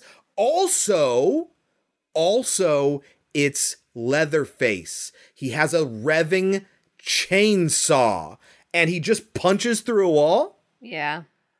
Perfect opportunity for a chainsaw to come coming through that wall right next to her head. Yes. Agreed. And they didn't do it? They didn't do Instead, it. Instead, he magically can see through walls, knows exactly where to punch through and wrap his arms around her and then yank her back out. Yeah. Anyway, Morgan pops out to save her, and instead, he grabs Maybe- Morgan. Maybe that's an homage to when they grab Pam, but I'm sorry, it's oh, nothing. oh, it's yeah, nothing it's like, a little bit grabbing from behind as she's struggling. but it's not yeah. nearly as good as No, the Pam not. grab. And also, she's gonna get caught by Leatherface, and so Morgan is gonna do the gentlemanly thing Uh-huh. and jump out of And, the like, shadows and save her. Yeah. and then she's just gonna be like, "Cool, thanks. I'm just And then watch just you die." leaves as now he's captured. like she could have done the exact same thing Uh-huh. that he did. he's able to hang him up by the the lamp, the ceiling lamp, with the handcuffs like he's meat, and then chainsaw right up through the crotch, killing him. That's the second chainsaw death. More chainsaw deaths than the first movie, at least I guess. It's around here that he cuts his own leg again, right? Sure. I'm pretty sure. I don't even remember. Pretty sure Leatherface accidentally cuts his own leg again. Uh, again, chasing after her, I'm pretty sure. She sees a car who doesn't stop for her, which I'm just like, why was that in the movie? Uh-huh. Why did we keep that in? Like, She's gonna have to filler, go back to filler, the cars filler, again. filler, filler. and then she's running again, and we're all gonna slow down as she For goes the into meatpacking for the company. meatpacking company, which which we saw at the very beginning of the movie, but doesn't factor into the story at all. It's almost like they set this up to be, and I know that they this was a haunt at Knott's Berry Farm, but it's almost Yeah. like they had to set it, all the Yeah. rooms up for the haunt. I have written down now we're in Rocky's training gym. Just end already because she goes into these areas where these slabs of cow meat are hanging from the hooks. Uh, you know what Rocky would punch when he was training. I uh, do like when she hides in between them. Yeah, that was a well yeah. shot scene. She hides. Yeah, it's kind of like enclosed around her. she's That's that's, cold. that's she's neat. scared. She doesn't like the meat, but she's willing to hide. I like. This is like the moment where she actually legitimately looks scared to me. Yeah. Like she legitimately looks at every sound she hears is is very terrifying for her. So Jessica Biel, you got a good scene. Yeah. You got one. You got one. So again, run, run, run, run, run. No, no, no, hide no, in the hold on. Okay. Hide in the meatpacking plant. Okay, plant. yes. And then ah, there he is. Run, run, run, run, run. Hide in a locker. Yes. And then Tell them about her miraculously amazing plan. Oh my god. So he passes by her and then he hears motion in one of the lockers and he opens the locker and what did I say? It's a pig. I said there's going to be a pig inside there. Sure enough, there was a pig inside the locker. Like it was so obvious. It's absolutely not going to be her. And did that happen another time in the movie where I was like, oh, they're setting us up to believe that she's in there and she's not? Oh, coming up later. It's coming up later. They do the same bit again where we're supposed to think that she's in this thing and then she's not, right? So it's just a pig, so he's distracted. So she bursts out of her locker with like a meat cleaver or something. Chops off his arm. First of all, she waits until he turns around and is able to see her come out of the oh, it's locker. very His back was to you. What the fuck were you doing? So anyway, comes out, chops his arm off, but the chainsaw is still going, and his hand is is gripped around it, so it's still revving. And as, as she runs away, the chain hitting the ground is causing this chainsaw attached to the arm to just helicopter around, and and Leatherface has to step on it to stop it from moving. So it, which I think is more silly than they want it to be. I think this is supposed to be a victory moment for her. But and the fact that he's he just steps on it, and he's like, stop moving, you know, whatever is supposed to be maybe a little bit intimidating. But instead, I thought it was hilarious. I think it's real. It's hilarious. If Leatherface can't get a hold of his fucking chainsaw, what's he gonna do? Also, I have here the arm spinning around, still grabbing onto the chainsaw is hilarious, actually. But I don't believe she could have done that. Takes like three hacks and his arms off. Oh yeah. And with him fully looking at her and everything, when she had the fucking drop on him, she Yeah. could have cut his neck. Yep. She could have given him a long, painful death. So this is almost the last we're going to see of Leatherface. She's going to run back to the street. She's going to stop a truck driver. And we're going to have the moment just like with the lady hitchhiker at the very beginning of the movie where she's so exhausted and freaked out that she's practically comatose and she's like uh what where where are you going? I want to go home. And he's driving and then she sees like an ad for the restaurant or whatever she sees and she's like no you're going the wrong way which again was so incredibly fucking predictable. Yep. and he's freaking out oh my god there's something wrong with this young lady and stops at the diner gas station thing. Mm-hmm. Or their house? I don't remember. One of the two. Doesn't matter. They're there. And runs in to like get help. Help help this lady she's distressed. Somebody's attacked her or something. She's freaking out. She nearly run us off the road. And then sends them back out there to the truck and now R. Lee Ermey is sort of like walking around the truck and he's going to open the door and we see her tucked down under the dash trying to trying to again hotwire the car to get it to start Mm-hmm. and what did I say? She's not in that truck. And they just milk it for everything that it's worth.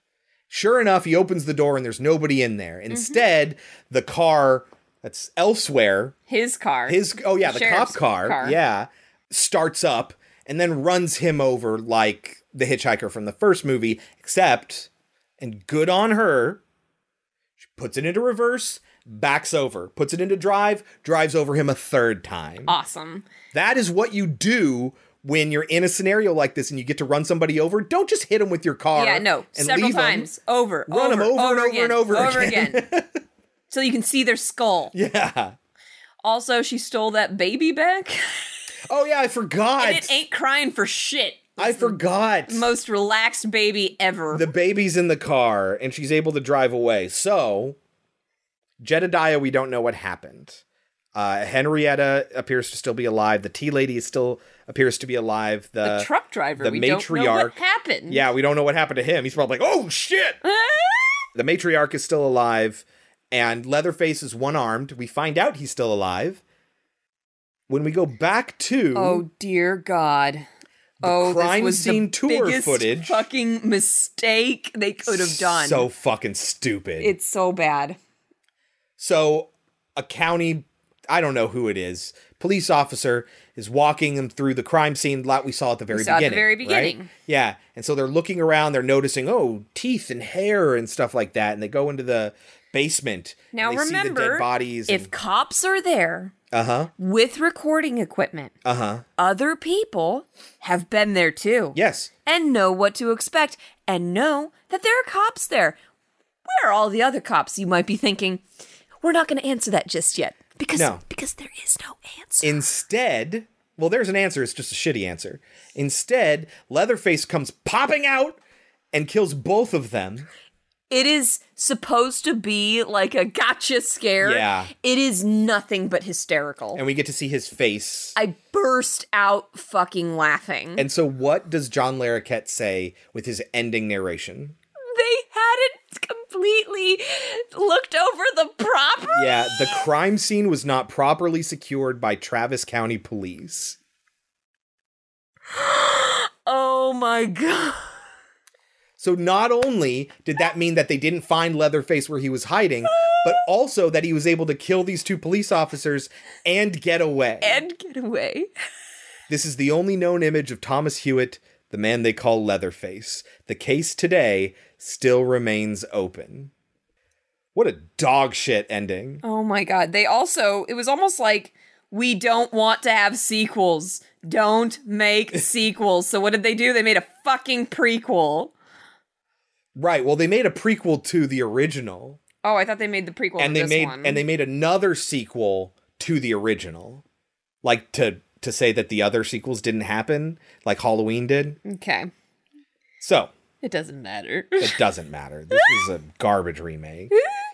A few, a few diamonds in the rough here. Cinematography is really good. The cinematography but the post production is terrible. The editing, the color correction, all of that's really bad.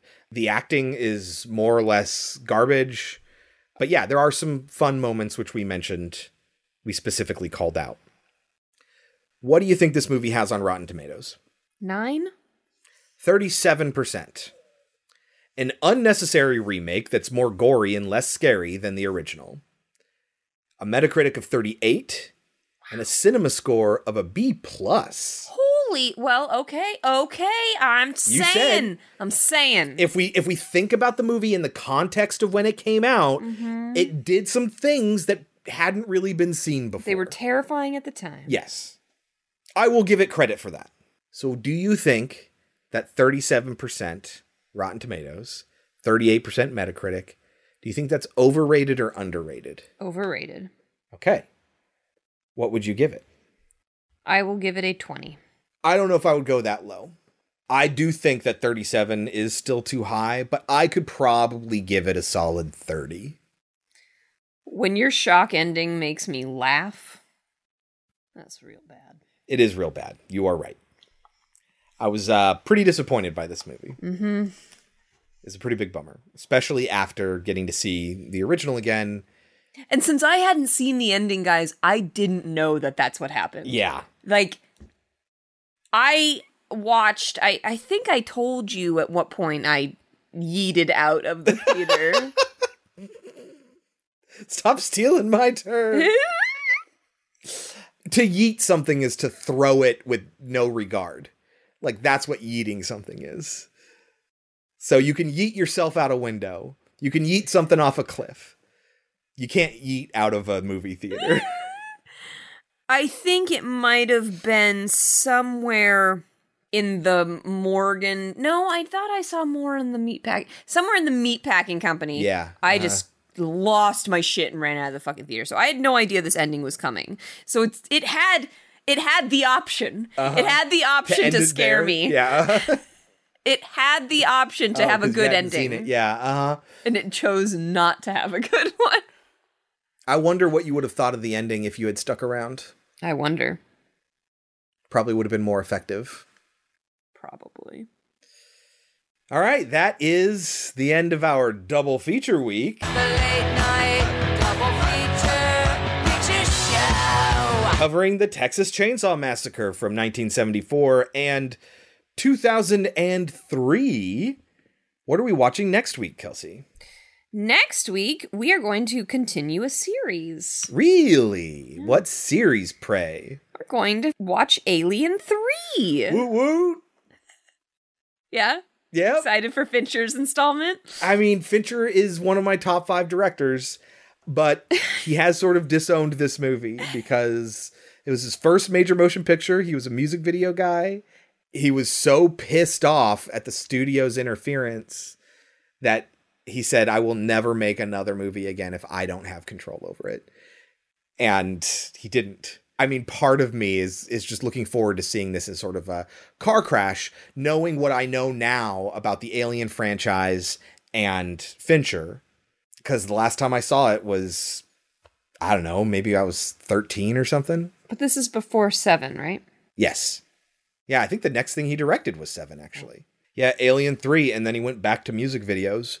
The next movie he directed was Seven.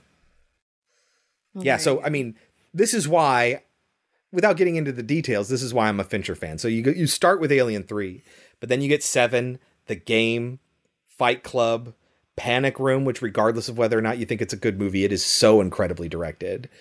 Zodiac, the one Fincher movie I've never seen, The Curious Case of Benjamin Button, The Social Network, The Girl with the Dragon Tattoo, Gone Girl. Oh, you know what? I haven't seen Mank either. I haven't seen that yet. We need to watch that. Mm-hmm. But anyway, Alien 3. What are we pairing it with? With life. Right. The other space alien parasite. They found life on Mars. Yeah. I remember when we first watched that, to give you a little bit of a teaser, Kelsey was not a fan. I don't remember it at all. I had no memory that Ryan Reynolds was in it. There's a lot of people in this movie. I knew that Jake Gyllenhaal was. Yeah. I forgot that Ryan Reynolds was. So that is next week.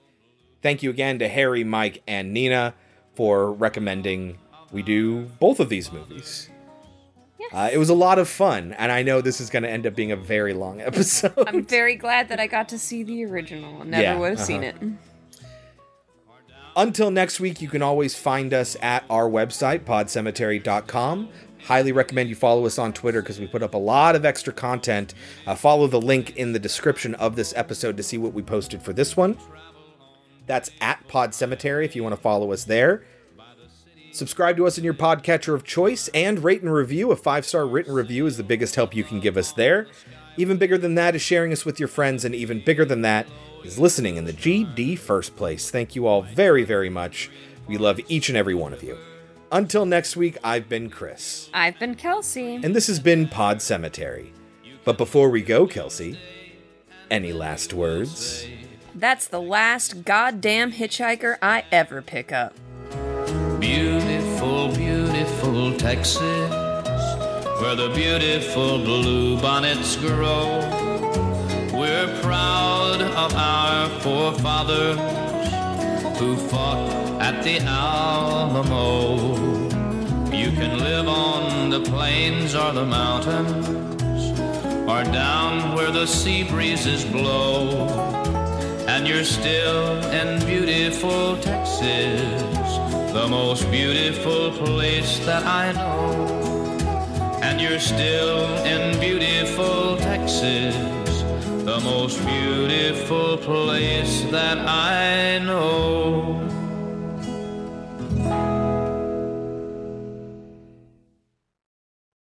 Shit, what was I gonna say? Fuck. Fuck, fuck, fuck, fuck, fuck. Hold on. Give me a second. Yes. You can take this out.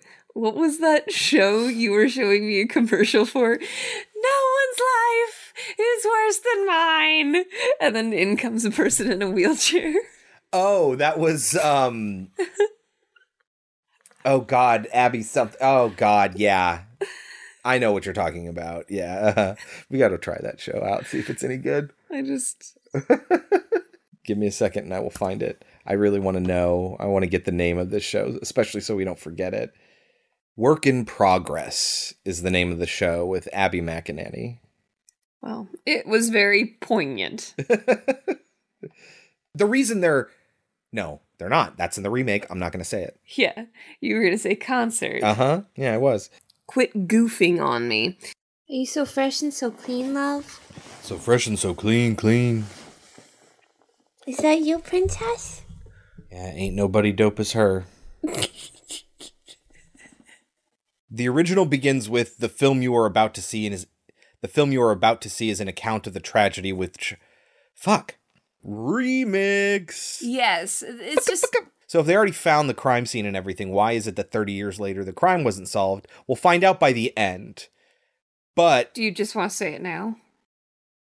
no, I think it's funnier if we get to the end and we reveal that's the big twist. Okay. Oh, you know what? I lied. There is another one where we do get a better representation, but not great. Friday the 13th. Oh yeah. Dream Warriors. It's a good point. Oh, that's not even what I was thinking of. But you are correct too. Although that is because he tried to commit suicide in Oh, you're right. in Nightmare on Elm Street. But Friday the 13th, part 2? Oh, you said Friday the 13th? I did. I heard Nightmare on Elm Street. For my entire life, I have sort of conflated those two names. And I always, even after watching those movies so many times and doing this show, I always have to stop and, and think for a beat before Ooh. I commit. And Nightmare does the whole like he considers the chair like his worst nightmare. Oh, yeah. Uh huh. This episode was recorded in four sessions. Can you tell? A great gift idea Mm hmm.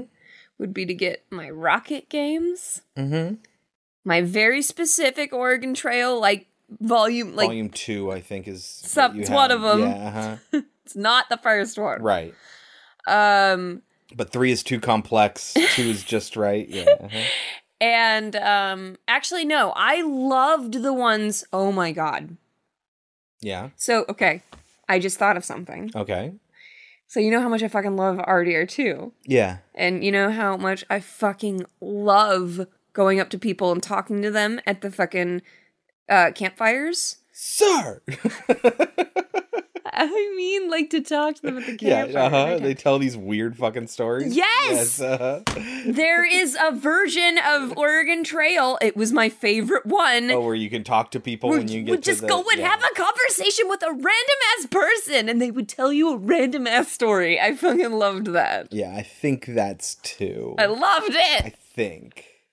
I could be wrong, but I can find something for you. Um, and my original Roller Coaster Tycoon and all of my original Sims games. Mhm. Give me just two weeks to myself with all that shit. All right, you want to take us away? Take me away. A special place. I don't think that's Take the me right away. pitch or tone or. What's in my head?